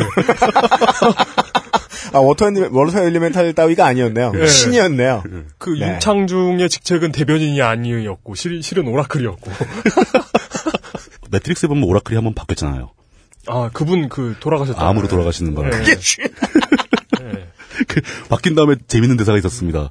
네오하고 모피어스가 놀래는 척을 하고 바뀐 오라클이 설명을 하죠. 내, 나, 내 나는 겉모습을 바꿀 수밖에 없었지, 뭐 이러면서. 이 상황이 아직도 이게 좀 어, 그럴 수도 있는 거 아닌가라고 생각되시는 분들은 과거의 청와대하고 비교해 볼 필요가 있죠. 네. 근데 우리가 그 오프닝에서 UMC님이 이제 정확하게 지적을 해주셨는데 고 김근태 장관께서 장관으로 재직하던 시절에 최고 결정권자인 대통령한테 반기를 들고 반론을 들고 뭐 그럴 정도로 그 논란이 내부에서 벌어지는 모습이 투명하게 사람들한테 비춰집니다. 방 안에서 대통령 따로 접견하시면서 말씀을 하신 거면 신문에도 잘 안 났을 거예요. 네. 그렇겠죠. 확신도 없으니까 기자들이 조그맣게 내놨을 겁니다. 그 저 신문에서. 네. 근데 이건 공식 속성에서 그랬거든요. 그렇죠. 나 밟고 가라. 네. 계급장 떼자. 그게 어떤 식으로 그런 일이 생기냐면은 국무회의를 하는 겁니다. 국무회의 하는 자리에서 이견이 좁혀지지가 않는 거예요. 네. 몇 차례 얘기를 해도 이견이 좁혀지지 않고. 그럼 대통령도 이미 알고 있어요. 김근태 장관이 그걸 반대하고 있다는 것도 알고 있어요. 네. 그- 그 사람이 언론에 얘기하면 굳이 그걸 언론에 얘기했어야 할까 하는 정도의 서운함은 있겠지만 그 사람이 원하는 게 뭔지를 이해합니다. 네. 그리고 대통령은 다시 그 사람을 또 설득하게 되죠. 네. 지금 이러이러한 상황 때문에 이걸 도저히 이렇게 결정을 할 수밖에 없다. 네. 이것도 마음에 안 드냐. 이렇게 계속 대화가 오가는 과정. 네. 이 과정이 주변 사람들한테 다 투명하게 보이는 겁니다. 정치가 예. 국민들의 눈앞에 있었다는 거죠. 그렇죠. 당시에 화두됐던 게 분양 원가 공개 그 부분인데. 아파트 분양 원가 네. 공개. 아파트를 분양을 할 때 분양가만 하는 게 아니라 이걸 아파트가 땅값 얼마 줬고 건축비 얼마 들었고 이걸 다 공개를 해라. 그 건축회사가 돈을 얼마 먹는지도 공개해라. 네. 이거였는데 사실 그때 한나라당은 이거를 공개하지 말자는 쪽이었어요. 당연하죠. 예. 그러니까 대통령이 공개하지 말자고 그러니까 한나라당 속으로 좋아하고 있었죠. 네. 근데 또 노무현 대통령이니까 나서서 좋다고 할 수도 없고. 네. 그 당시 한나라당은 굉장히 그 상황에 그 오히려 당혹스러워하는 그렇죠. 그런 게 있었어요. 대통령이 갑자기 우리 편은 좋은 걸 해주네? 뭐, 뭐 이렇게 된 어, 거죠. 그, 그 당시 한나라당은 왜냐면 뭘 해도 무조건 무- 노무현 탓이고 예. 뭐뭐 그런 상황이었고 아마 한나라당. 내부에서는 네. 그것 때문에 바빴을 겁니다. 대통령이 분양 원가 공개를 금지하는 하자고 얘기를 하니까 이걸 비판해야 되는지 그치. 이- 그냥 조건 반사적으로 반대를 하려다가 어 이건 아니야 막 그러고 예. 잠깐. 잠깐 어 그때 진짜 한나라당이 당혹스러 있어 막 이렇게 됐겠죠. 당혹스러워하는 게 예. 느껴, 막 느껴지죠. 예. 예. 뭐 이런 식인 겁니다. 그러니까 실제로 공개되는 회의석상에서 토론이 오가고 네. 논쟁이 오가고 결론을 도출해내고 그 상황에 대통령도 하나의 그러니까 최종적인 결정을 내리는 사람이지만 네. 한 명의 참석자로 같이 참석해서 토론을 하고 이런 식으로 국가의 중대사가 결정이 나게 되면은 사람들은 약간 안심할 수가 있게 됩니다. 아, 그러니까 적어도 누군가의 일방적인 욕심으로 이 그렇죠. 국사가 결정되진 않는구나. 그러니까 쉽게 말해 당시에 분양 원가 공개를 찬성하던 사람이 있을 거고 반대하는 사람이 있을 겁니다. 예. 반대하는 사람들은 한나라당이 좋아하긴 하지만 대통령이 이렇게 결정을 내려주니까 아 대통령이 그렇게 결정했으니까 다행이다라는 생각을 했을 거고 근데 분양 원가를 공개해야 된다고 생각하는 사람들은 대통령이 왜 이걸 반대하는 거지라고 생각하지만 네. 명세희 장관이 장관이 나서 가지고 나는 그거 공개해야 된다고 생각한다라고 김근태 장관이 얘기를 하니까 아 저 안에도 정상적인 생각을 하는 사람들이 들어 있구나. 그럼 자기들이 잘 여기서 결정하겠지. 그래도 안 된다면 뭐 안 될 이유가 좀 더 컸나 보다. 뭐 이렇게 이해할 수가 있는 거잖아요. 네. 근데 이런 전후좌우에 대한 설명이 아무것도 없이 어느 날 갑자기 봉투가 딱 내려 뜯어보니까 분야 원가는 공개하지 않기로 했습니다라고 결론만 나와 있으면 그렇죠. 사람들은 화를 낼- 내야 될지 무서워해야 될지 종잡을 수가 없게 됩니다. 그 대통령들 대통령께서는 이렇게 사람들 모아가지고 다 국민과 모두 힘을 합쳐서 이 그 덕담만 하고 계시고 뭐잘 해나가겠습니다. 뭐 예. 이런 얘기만 하시고 이게 7, 80년대식 정치 문화에 익숙해져 있는 국민들한테는 되게 이상적인 상황이 열렸어요. 예. 예. 과거로 돌아간 거죠. 예. 예. 이 상황을 이제 한 몇 달 겪어보니까, 아, 이제 우리들도 좀 알겠는 거죠. 지금의 대통령이 원하던 정치의 그림은 무엇이었는가. 예. 그 그림이 지금 되게 잘 구현되고 있어요. 이 그 물뚝 심송님이 이 정권 초초초기에 그 말씀하셨던 게 도대체 무슨 생각하는지 모르겠다는 얘기를 그렇죠. 하셨잖아요. 예. 근데 이제 좀 알 것 같으신 건가요? 이제 좀 알겠어요. 예. 모르겠어요. 네. 예. 절대 내가 알게 될 가능성이 없을 것이다. 예. 이걸 알겠어요. 예, 예. 우주예요? 지금 보면은 네. 그 공식 라인에서 결정난 건 하나도 없습니다. 이렇게 되면 상식적으로 어떤 답이 나오는 거냐? 네. 혼자서 다 하고 있다. 아주 바쁘다. 대통령이 혼자서 다 하고 있는 거다. 존나 바쁘다. 뭐 세종 정조 이런 건가? 그게 이제 제가 이 생각이 딱 미치는 순간 머리에 떠오르는 것이 예. 박근혜 대통령이 저녁 식사 이후에 공식 스케줄을 하나도 잡지 않고 있다. 아, 이분은 밤을 새서 혼자 고민을 하시는가 보다. 국정 오타쿠다. 오늘까지 잠을 잔 적이 없다. 뭐, 옹정제야? 네. 뭐지? 굉장히 심각한 수준이죠. 왜 심각하냐면은 예. 이 모든 결정을 혼자서 내릴 수는 없습니다. 이건 불가능한 일이에요. 예. 저 만에 하나 가능하다면 일과 시간 이후에 청와대 그 집무실 컴퓨터에서 레이드를 돌고 계시거나 싸지방에 따로 가셔가지고 어, 이런 이런 결정 하나 하나가 네. 그 결정을 내리는데 조, 저 참고해야 할 데이터들을 다 읽어보기 위해서는 음. 어마어마한 시간이 걸릴 정도로 복잡한 문제들입니다. 그렇죠. 예. 수도 없이 많은 사람들의 이해관계가 걸려 있고 네. 이 결정이 어떤 의미가 있는지 이해하는 데만도 막 며칠 심지어 몇 개월씩 걸릴 수도 있는 그런 문제들입니다. 네. 근데 이 문제를 청와대 스태프들하고 논의도 안 해. 국무회의도 안 열려. 네. 근데 어느 날 갑자기 결정은 돼. 그렇다고 국회에서 얘기하는 것도 아니야. 국회에서도 뭐 전혀 국회의원들 얘기도 안 듣죠. 예. 이거는 뭐, 그니까, 뭐, 불통, 불통 이런 얘기를 하는데, 저는 그 불통의 문제가 아니라, 과연 이 결정을 누가 어떻게 내리고 있느냐, 이거를 먼저 질문을 해봐야 된다는 건데, 예. 전 이거, 지금 농담처럼 했지만, 밤새도록 혼자 서 결정했다고 생각하지도 않습니다. 네. 분명히, 이 결정을 내리는 사람들이 따로 있다는 거예요. 네. 그게 아닌 이상 예. 에, 랜덤 함수를 돌려서 뭔가를 하고 계실 테니까. 대충 찍어? 막 네. 어- 어쩌면 국, 국정 운영 그 소프트웨어를 개발하셨을 수도 있다. 아, 컴퓨터에게 물어본다. 예. 그 예전 만화의 그 바베리세 같은 데 보면 큰 컴퓨터가 모든 걸 대답해주죠. 네. 그런 그런 거다. 요번에 복지 공약을 철회해도 되겠습니까? 딱 물어보면 삐리비리비리 하나 탁 나오고요. 예, 예. 그, 그것도 막 무슨 이렇게 그, 롤, 롤 형태 그 종이 있잖아요. 종이가 막 벽에서 나오고. 벽에서 나오는 종이가 말해주는 그런 건 아닐 거 아니에요. 여기서 이제 우리가 실제 사례를 예를 한번 들어봐야 된다는 거죠. 예. 실제 중요한 어떤 일이 벌어졌는가. 네. 요번에 이제 그 복지 관련 공약 중에서 주된 그 기초노령연금 확대 부분이 굉장히 축소가 되고 네. 국민연금과 연계하겠다는 결정이 내려졌습니다. 이 결정도 어떻게 내렸는지 알 수가 없어요. 왜냐? 이 결정을 내리는데 가장 중심적인 역할을 했어야 했던 복지부 장관이 이 결정이 어떻게 내려졌는지 모르겠대요. 네. 보건복지부 장관이 모르는 예, 복지정책. 복지정책이 결정되는 네. 겁니다. 이게 국방부 장관이 모르는 군, 군사작전 뭐 이런 거잖아요. 심지어 이제 최근에 기사 뜬 거에 의하면 네. 도대체 이- 왜 이런 정- 결정이 내려졌는지 알고 싶어서 대통령한테 물어보고 싶어서 면담 요청을 했는데 면담 요청도 거절을 당했던 겁니다. 장관이. 이 결정을 뭐, 도- 도대체? 누가 내린 거예요? 뭐지? 이게 뭐 이제 일부에선 청와대 비서관에서 뭐 뭘 차단하고 있다. 뭐 청와대 비서관들이 와서 복지부의 국장급한테 실제로 막 명령을 내렸다. 장관을 통하지 않고. 예. 그래서 데이터를 모아가지고 정책을 수립해 버렸다. 예. 이렇게 하는데 일개 비서관들이 그런 일을 함부로 할 수는 없죠. 누군가 그걸 시킨 거죠. 진영 복지부 장관 같으면 보건복지부 장관 같으면은 네. 사실 이분이 대선 캠프 시절부터 같이 활동했던 사람입니다. 복지 관련 정책을 연구하고 네. 그 정책에 기반해서 공약을 만들었던 사람입니다. 그러니까 기초노령연금을 확대하되 국민연금과 연계하지 않는다. 네. 이런 입장을 정리해서 공약으로 발표하는데 주로 활약을 했던 사람이에요. 이 사람이 이제 인수위 기가 뭐 시절도 거치고 실제 담당 실무장관으로 임명을 받은 겁니다. 네. 근데 이 사람이 원하는 대로 결론이 안 나는 거예요.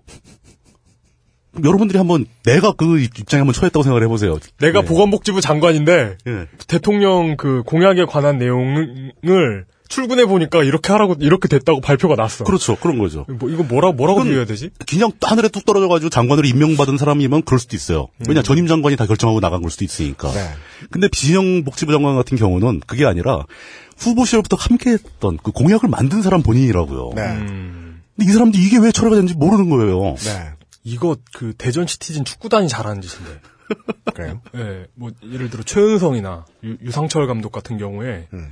자기가 잘렸다는 걸 기사를 통해 아는 거죠. 아, 일개 축구단도 시민 축구단도 이걸로 욕을 먹는데 그렇죠. 청와대가 그러고 있다. 이게 국사를 결정하는데. 끝에 장 붙고 앞에 부 붙는 사람은 보통 권력 없다고 생각하잖아요. 예.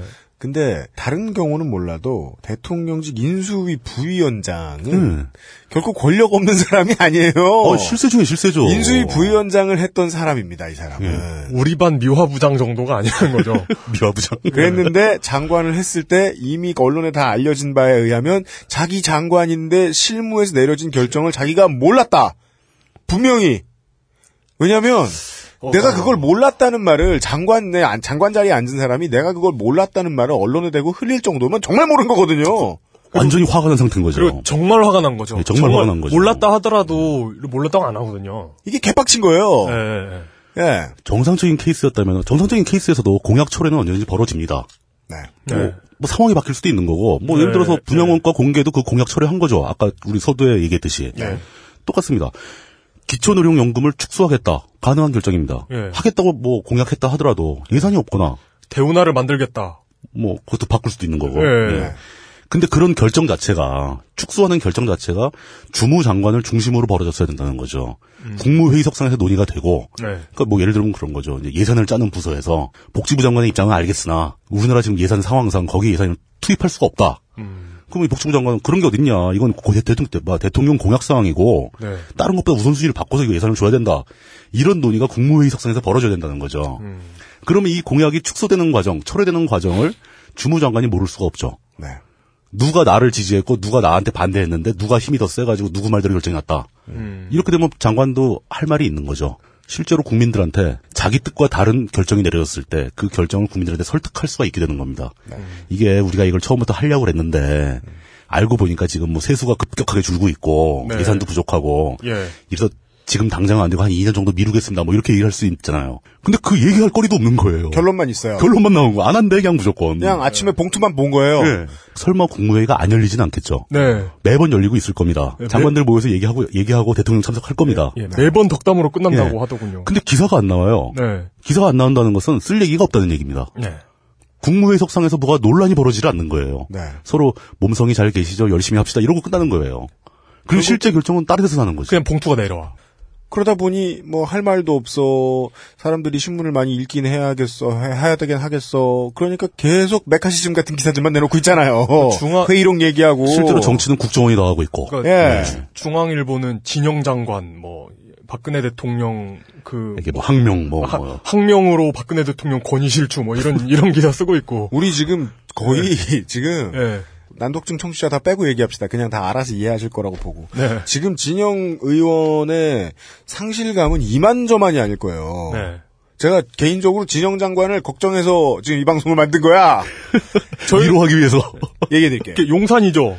이게 용산이에요. 예. 이 사람이 지금 벌써 삼선입니다. 어우, 저 중진이죠. 저 굉장히. 삼선입니다. 지금 저 뭐냐 10년째 네. 10년째 박근혜 대통령 곁에서 떠나지 않은 사람입니다. 친박이에요. 네. 처음에 17대 들어오자마자 용산에서 들어오자마자 박근혜 비서실장으로 시작한 사람입니다. 음. 비서실장으로 시작을 해서 지금 정치에서 허울 트고 10년 지냈는데도 장관을 시켜줘서 들어왔는데 이 일의 디테일을 모른다. 이건 좀만 생각해 보잖아요.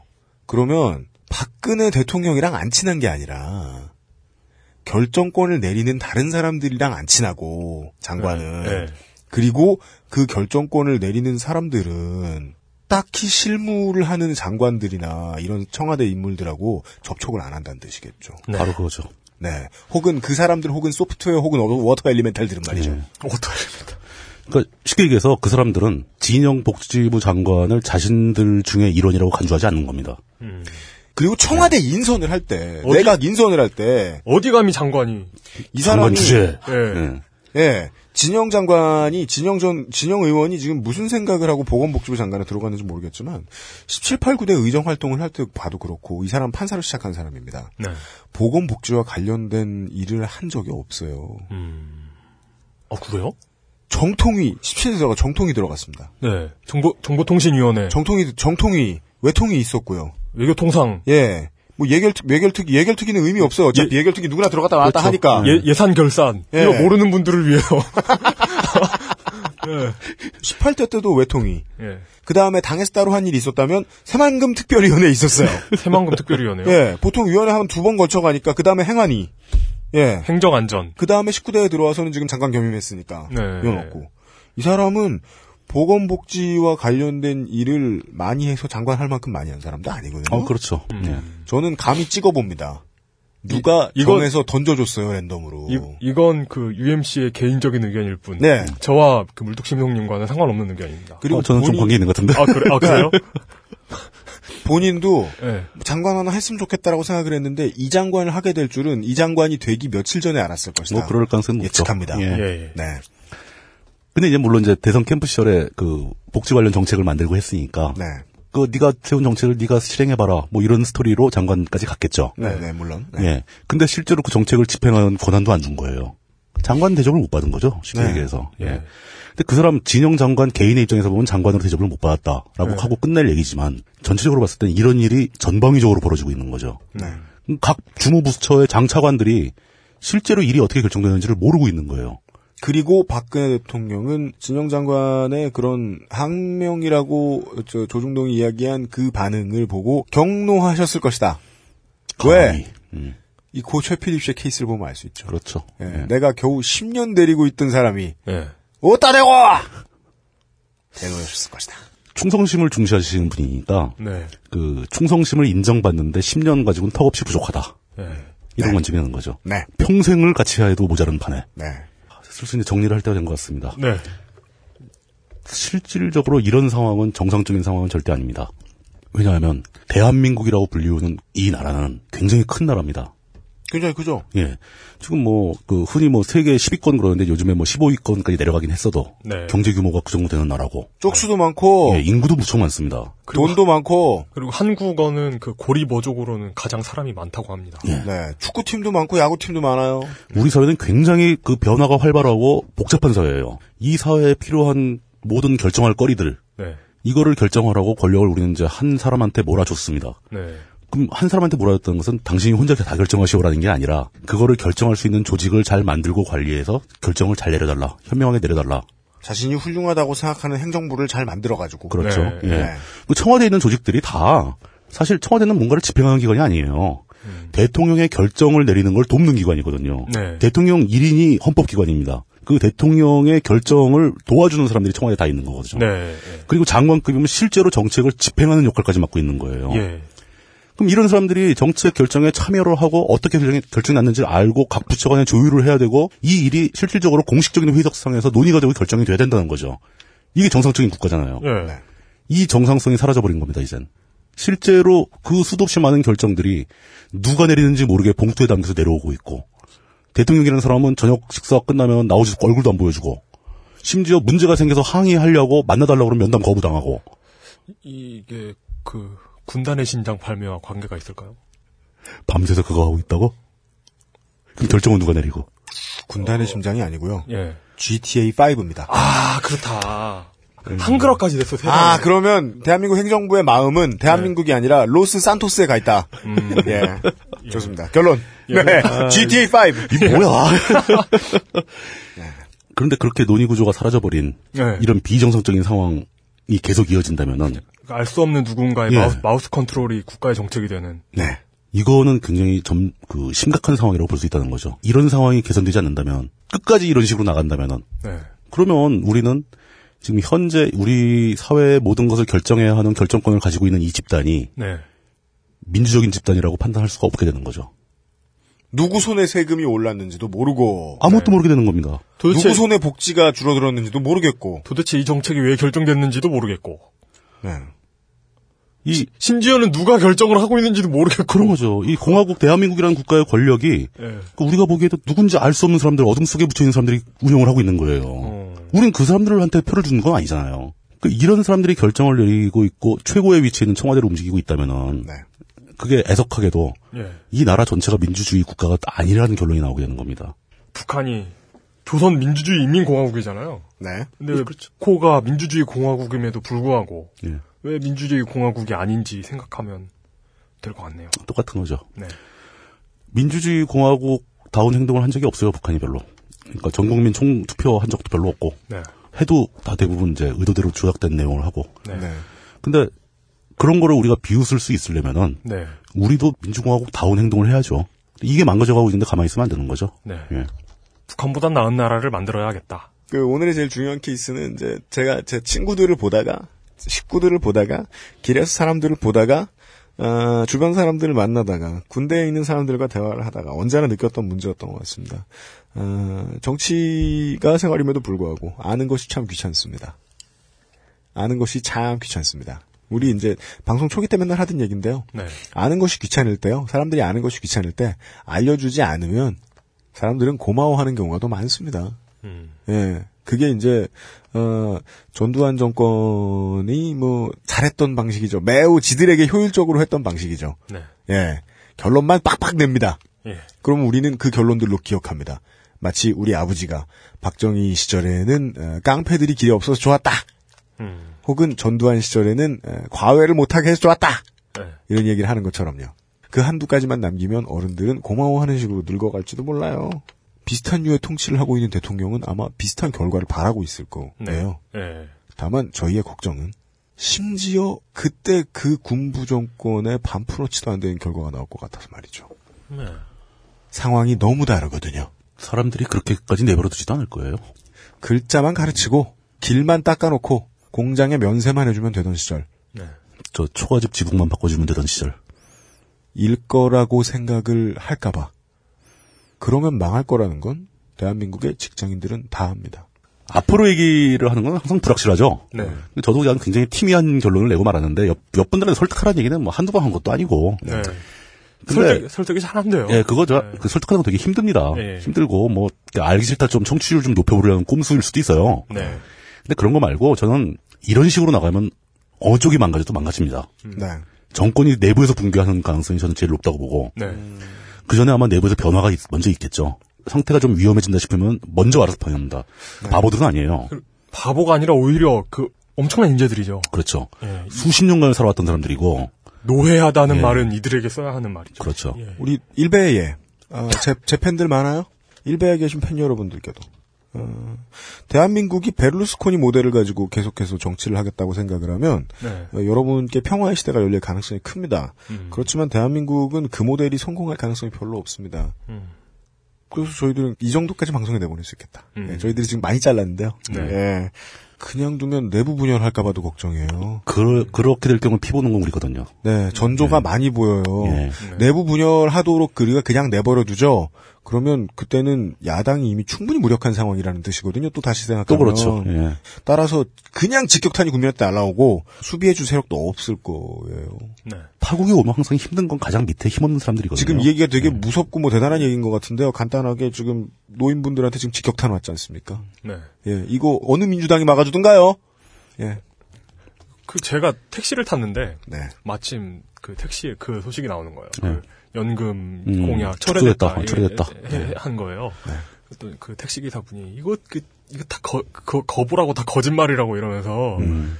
거- 이 거짓말이라고 이러면서 하여튼 나라가 빨갱이 때문에 이러면서 어이, 빨개들이 왜 거짓말을 해, 자꾸. 되게 많이 들은 노래 가사를 외우시는 건가 봐요. 예, 그러니까 이게 뭐- 뭔가 좀 이거, 어, 어.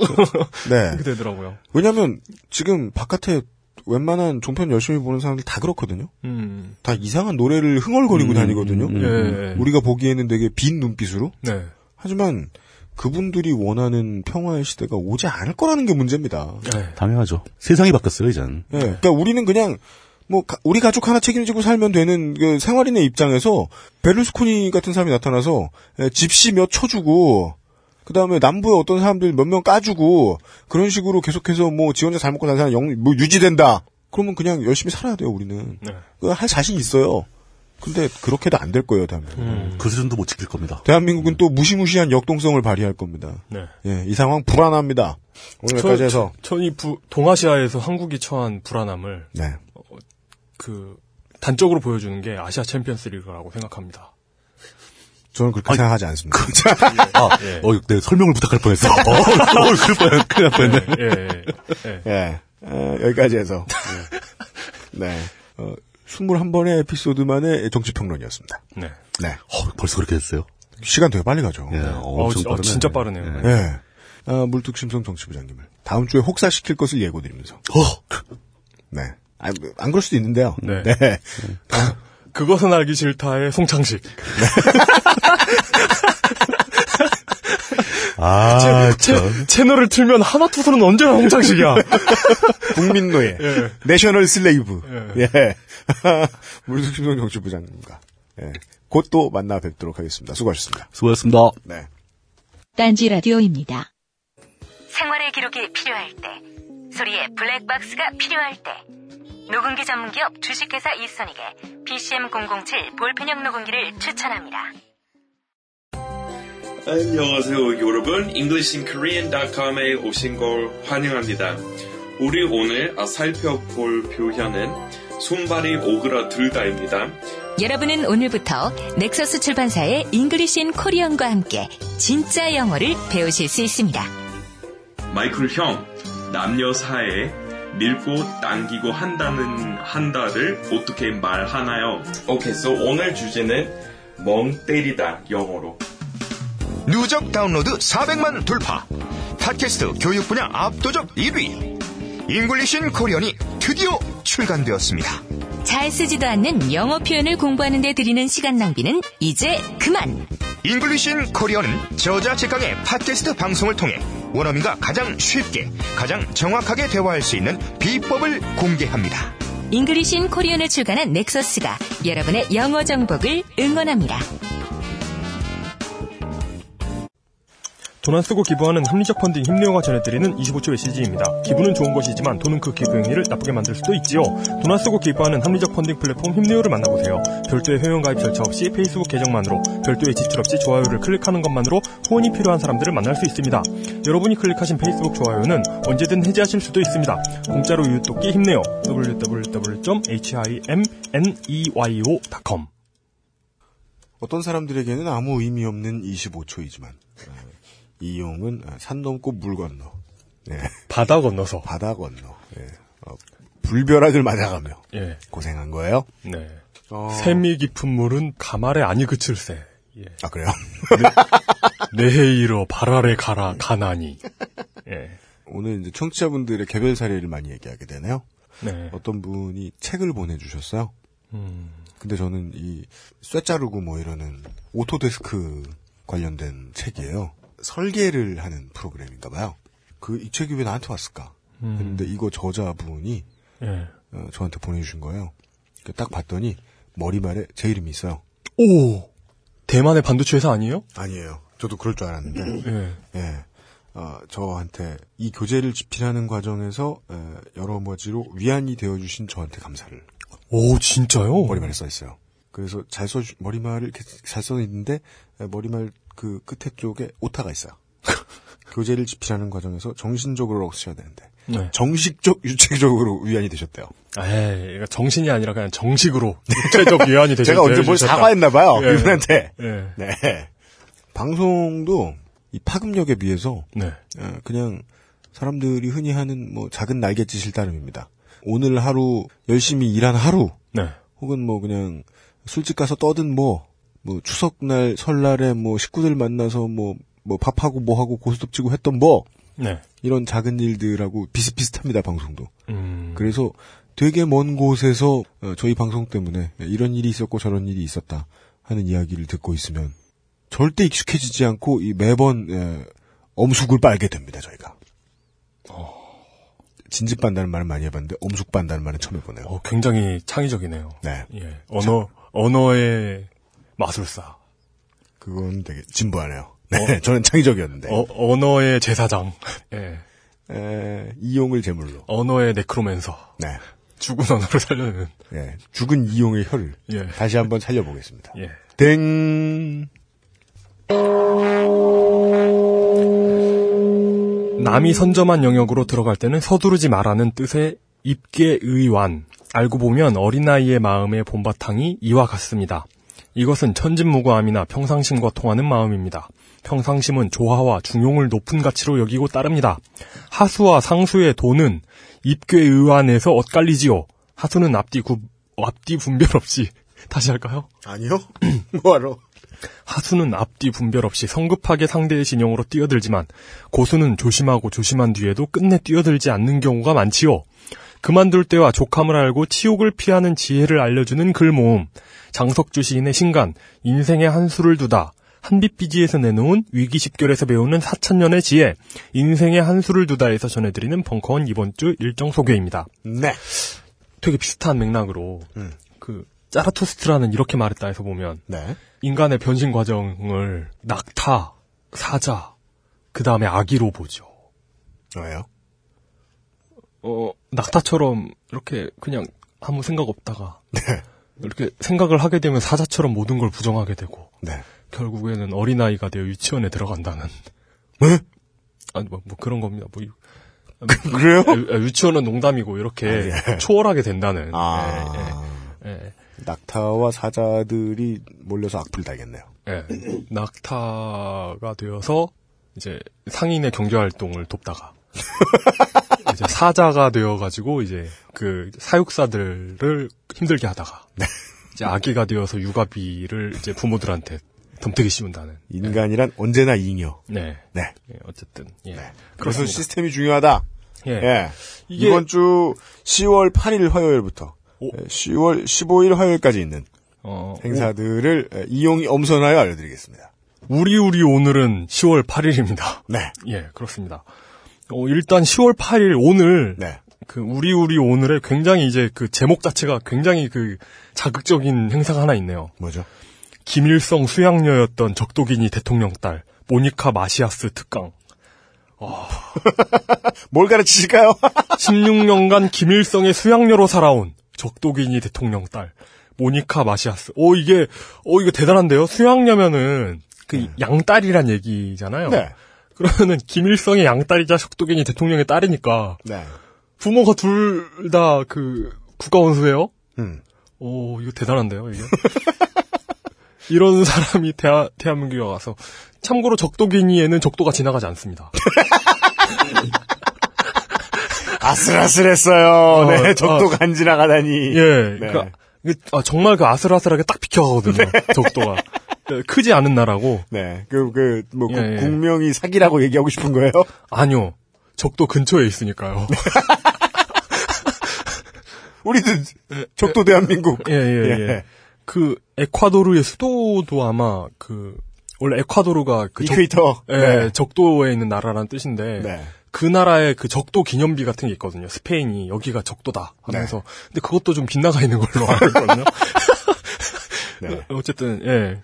어 이게 뭔가 이게 훅 와닿습니다. 이게 나는 평양의 모니카입니다라는 네. 책의 저자 강연회래요. 아, 저자 강연회. 그래서 김일성 수양녀셨던 분의 네. 그 수양녀였으면 지금도 수양녀 아닌가요? 그죠? 그러면은 김정일 동생. 김정일 동생. 예. 어 김정일 친척. 김정은 고모. 김정은 고모. 예, 김정은 고모의 특강을 직접 보실 수 있네요. 네. 도대체 무슨 내용일지 감도 안 잡힙니다. 네. 저, 전혀, 전혀, 전혀. 예, 전혀 감이 안 잡히네요. 네. 김정은 그 탤런트 김정은 말고 네. 그 북한 김정은 고모를 직접 보고 싶으시면 네. 어, 와보시면 될 것 같습니다. 예. 친고모는 아니고요. 네. 예. 어 그리고 무려 2박 3일간의 아주 큰 행사도 있네요. 네. 10월 11일에서 네. 10월 13일까지 3일간 음. 어, 벙커원 special 어, 이것이 진짜 도서전이다라는 2박 3일 book special이 열려요. 원래 기별인가 연간인가 해서 이 어, 도서전이 있습니다. 예. 벙커에서. 예. 이때는 거의 모든 녹음들이 올 수도 없. 네. 네. 그래서 이게 어우 이게 아주 큰 행사네요. 이게 팔꿈치 사회라는 것의 저자 강수돌님, 네. 세계 대공황의 김수행, 신족과 거인족의 투쟁 이정우, 이것이 기업과의 전쟁이다 김동춘, 세계 종교 둘러보기 오강남. 어, 우린 어디에서 왔는가. 막 이런 내용이고, 어, 이게, 그 다음에 문답으로 읽는 20세기 한국경제사, 정태헌 님의 어떤 강연이 있네요. 네. 사실 잘 모르는 분들입니다, 저는. 게다가 다 잘 모르는 분야다. 예. 네. 어, 세계 종교 둘러보기나 자연과학의 세계 이거 두 개를 병치해 놓은 건 벙커원에 있는 그 더러운 도킨스주의자의 더러운 도킨스주의자의 어떤 암약에 의한 게 아닌가 예, 이런 생각이 들고요. 더러운 돗바들. 예. 네. 어, 예, 그렇습니다. 그래서 아마 이번 주말에는 별다른 게 없을 것 같고요. 부서전. 네. 어, 오늘이 10월 8일이니까 이 다음 주 화요일 행사는 소개 안 하는 게 맞겠죠? 해도 돼요. 해도 돼요? 네. 아, 이게 왜냐면 그 이게 제 구미를 당겨서 그래요. 아, 뭐죠? 어, 더 삼성. 아, 더 삼성 시리즈가 지금 10월 내내 예. 예, 더 삼성 시리즈 강연이 시작됩니다. 그러니까 삼성을 더 한다는 게 아니라 네. 더 삼성이에요. 네. THE 삼성. 가- 굳이 강조하자면 the 삼성. 아, 그러, 왜요? 뒤에 나오는 단어에 모음이냐 자음이냐와 무관하게 네. 강조할 때 the로 읽는 관습이 있어요. 아, 진짜요? 예. 그게 이제 드라마 번역할 때 필히 알고 있어야 되는 상식 중에 하나죠. 아, 그렇구나. 예. 어, 그런 건 어디서 배워요? 누가 가르쳐줘? 그냥 들으면 알지. 어, 그렇구나. 예.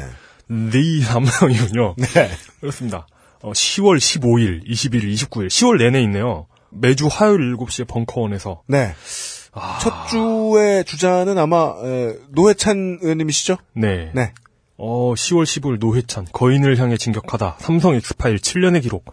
어, 이게 딴지일보 정도의 대기업이기 때문에 가능한. 그죠? 예. 예. 딴지일보 구조본에서. 딴지일보 자본력이 아니면 끌어당길 수 없는. 네. 네. 다른 회사들은 이제 고마워가지고 돈을 더 드리려고 할 텐데. 네. 예.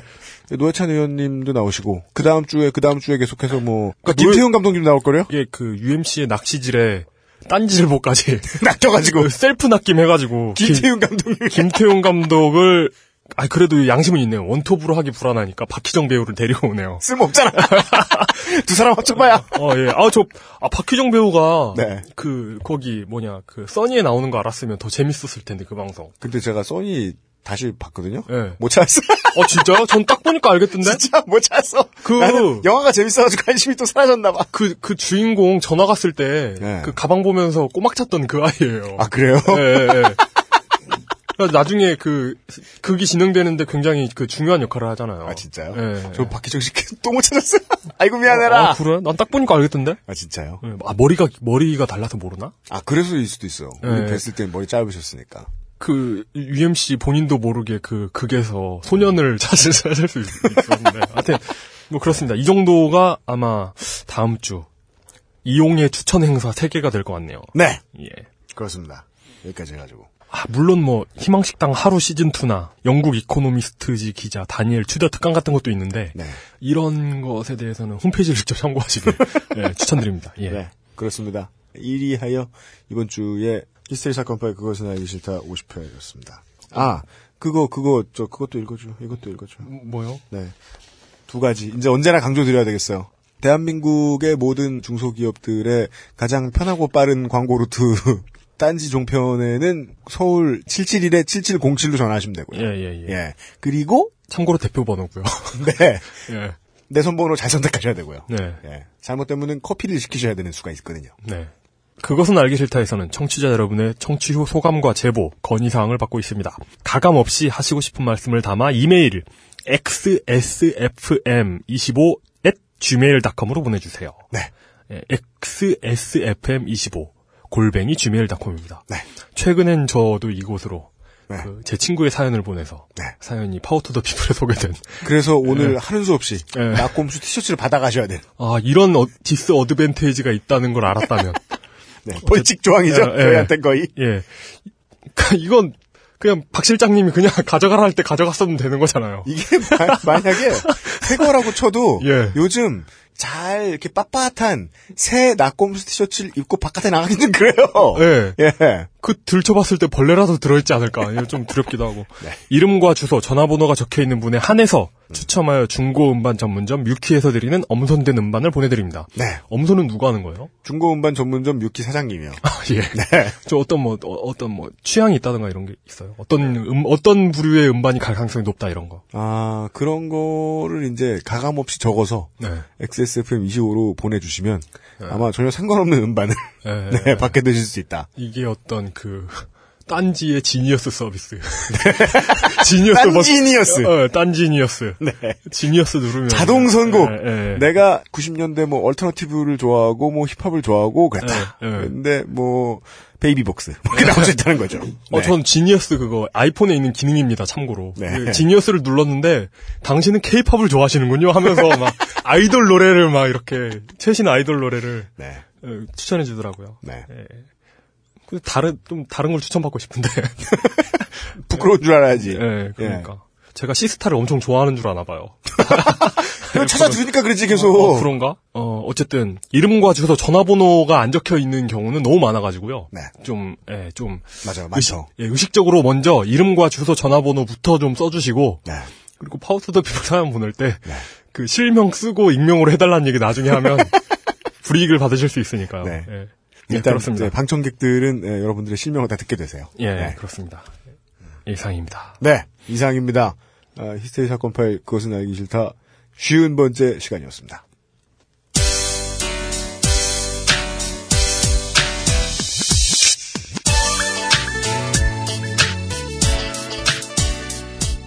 나는 꼼수다 27회에서 유시민 백수님이 하셨던 이야기죠. 아, 그때 이제 노령연금에 대한 이야기를 하시면서 정확히 이런 말씀이셨어요. 어떤 이유에서인지 모르지만 합리적 정책 판단 능력이 거의 없다. 고 편단하셨다고. 네. 음, 오늘 저희가 제기하는 이 문제거리는 이거였어요. 음, 합리적 정책 판단 능력이 거의 없다보다는 우리가 집중했던 것은 어떤 이유에서인지 모르겠다는 거였습니다. 네. 예. 네. 그리고 우리가 가장 겁나는 건 앞으로도 영원히 그 이유를 모를까봐입니다. 차라리 무슨 수정구, 수정구슬이 있다 이러면 모르겠어요. 그게 이제 오류가 많은 수정구슬 하나 가지고 계셔가지고 대통령께서 예. 반에서 어, 회사에서 대화가 안 되고 뭔가 의문스러운데 어, 효율이 없다 이런 사람을 보고 아 그냥 저 사람 이상하다 라고 치부해 버리면 다시 말해 쉽게 말해 이유를 모르고 그냥 지나가 버리면 언젠가는 우리는 그것의 이유를 알려고 하지 않은 대가를 한 번쯤 작게나 크게나 꼭 치르게 됩니다. 작으면 그냥 대화하면서 웃고 넘어갈 수 있죠. 크면 만약에 대통령이면 뉴스의 프로듀서와 홍성갑 엔지니어였습니다. 아웨로워 이용이었습니다. 다음 주에 뵙겠습니다.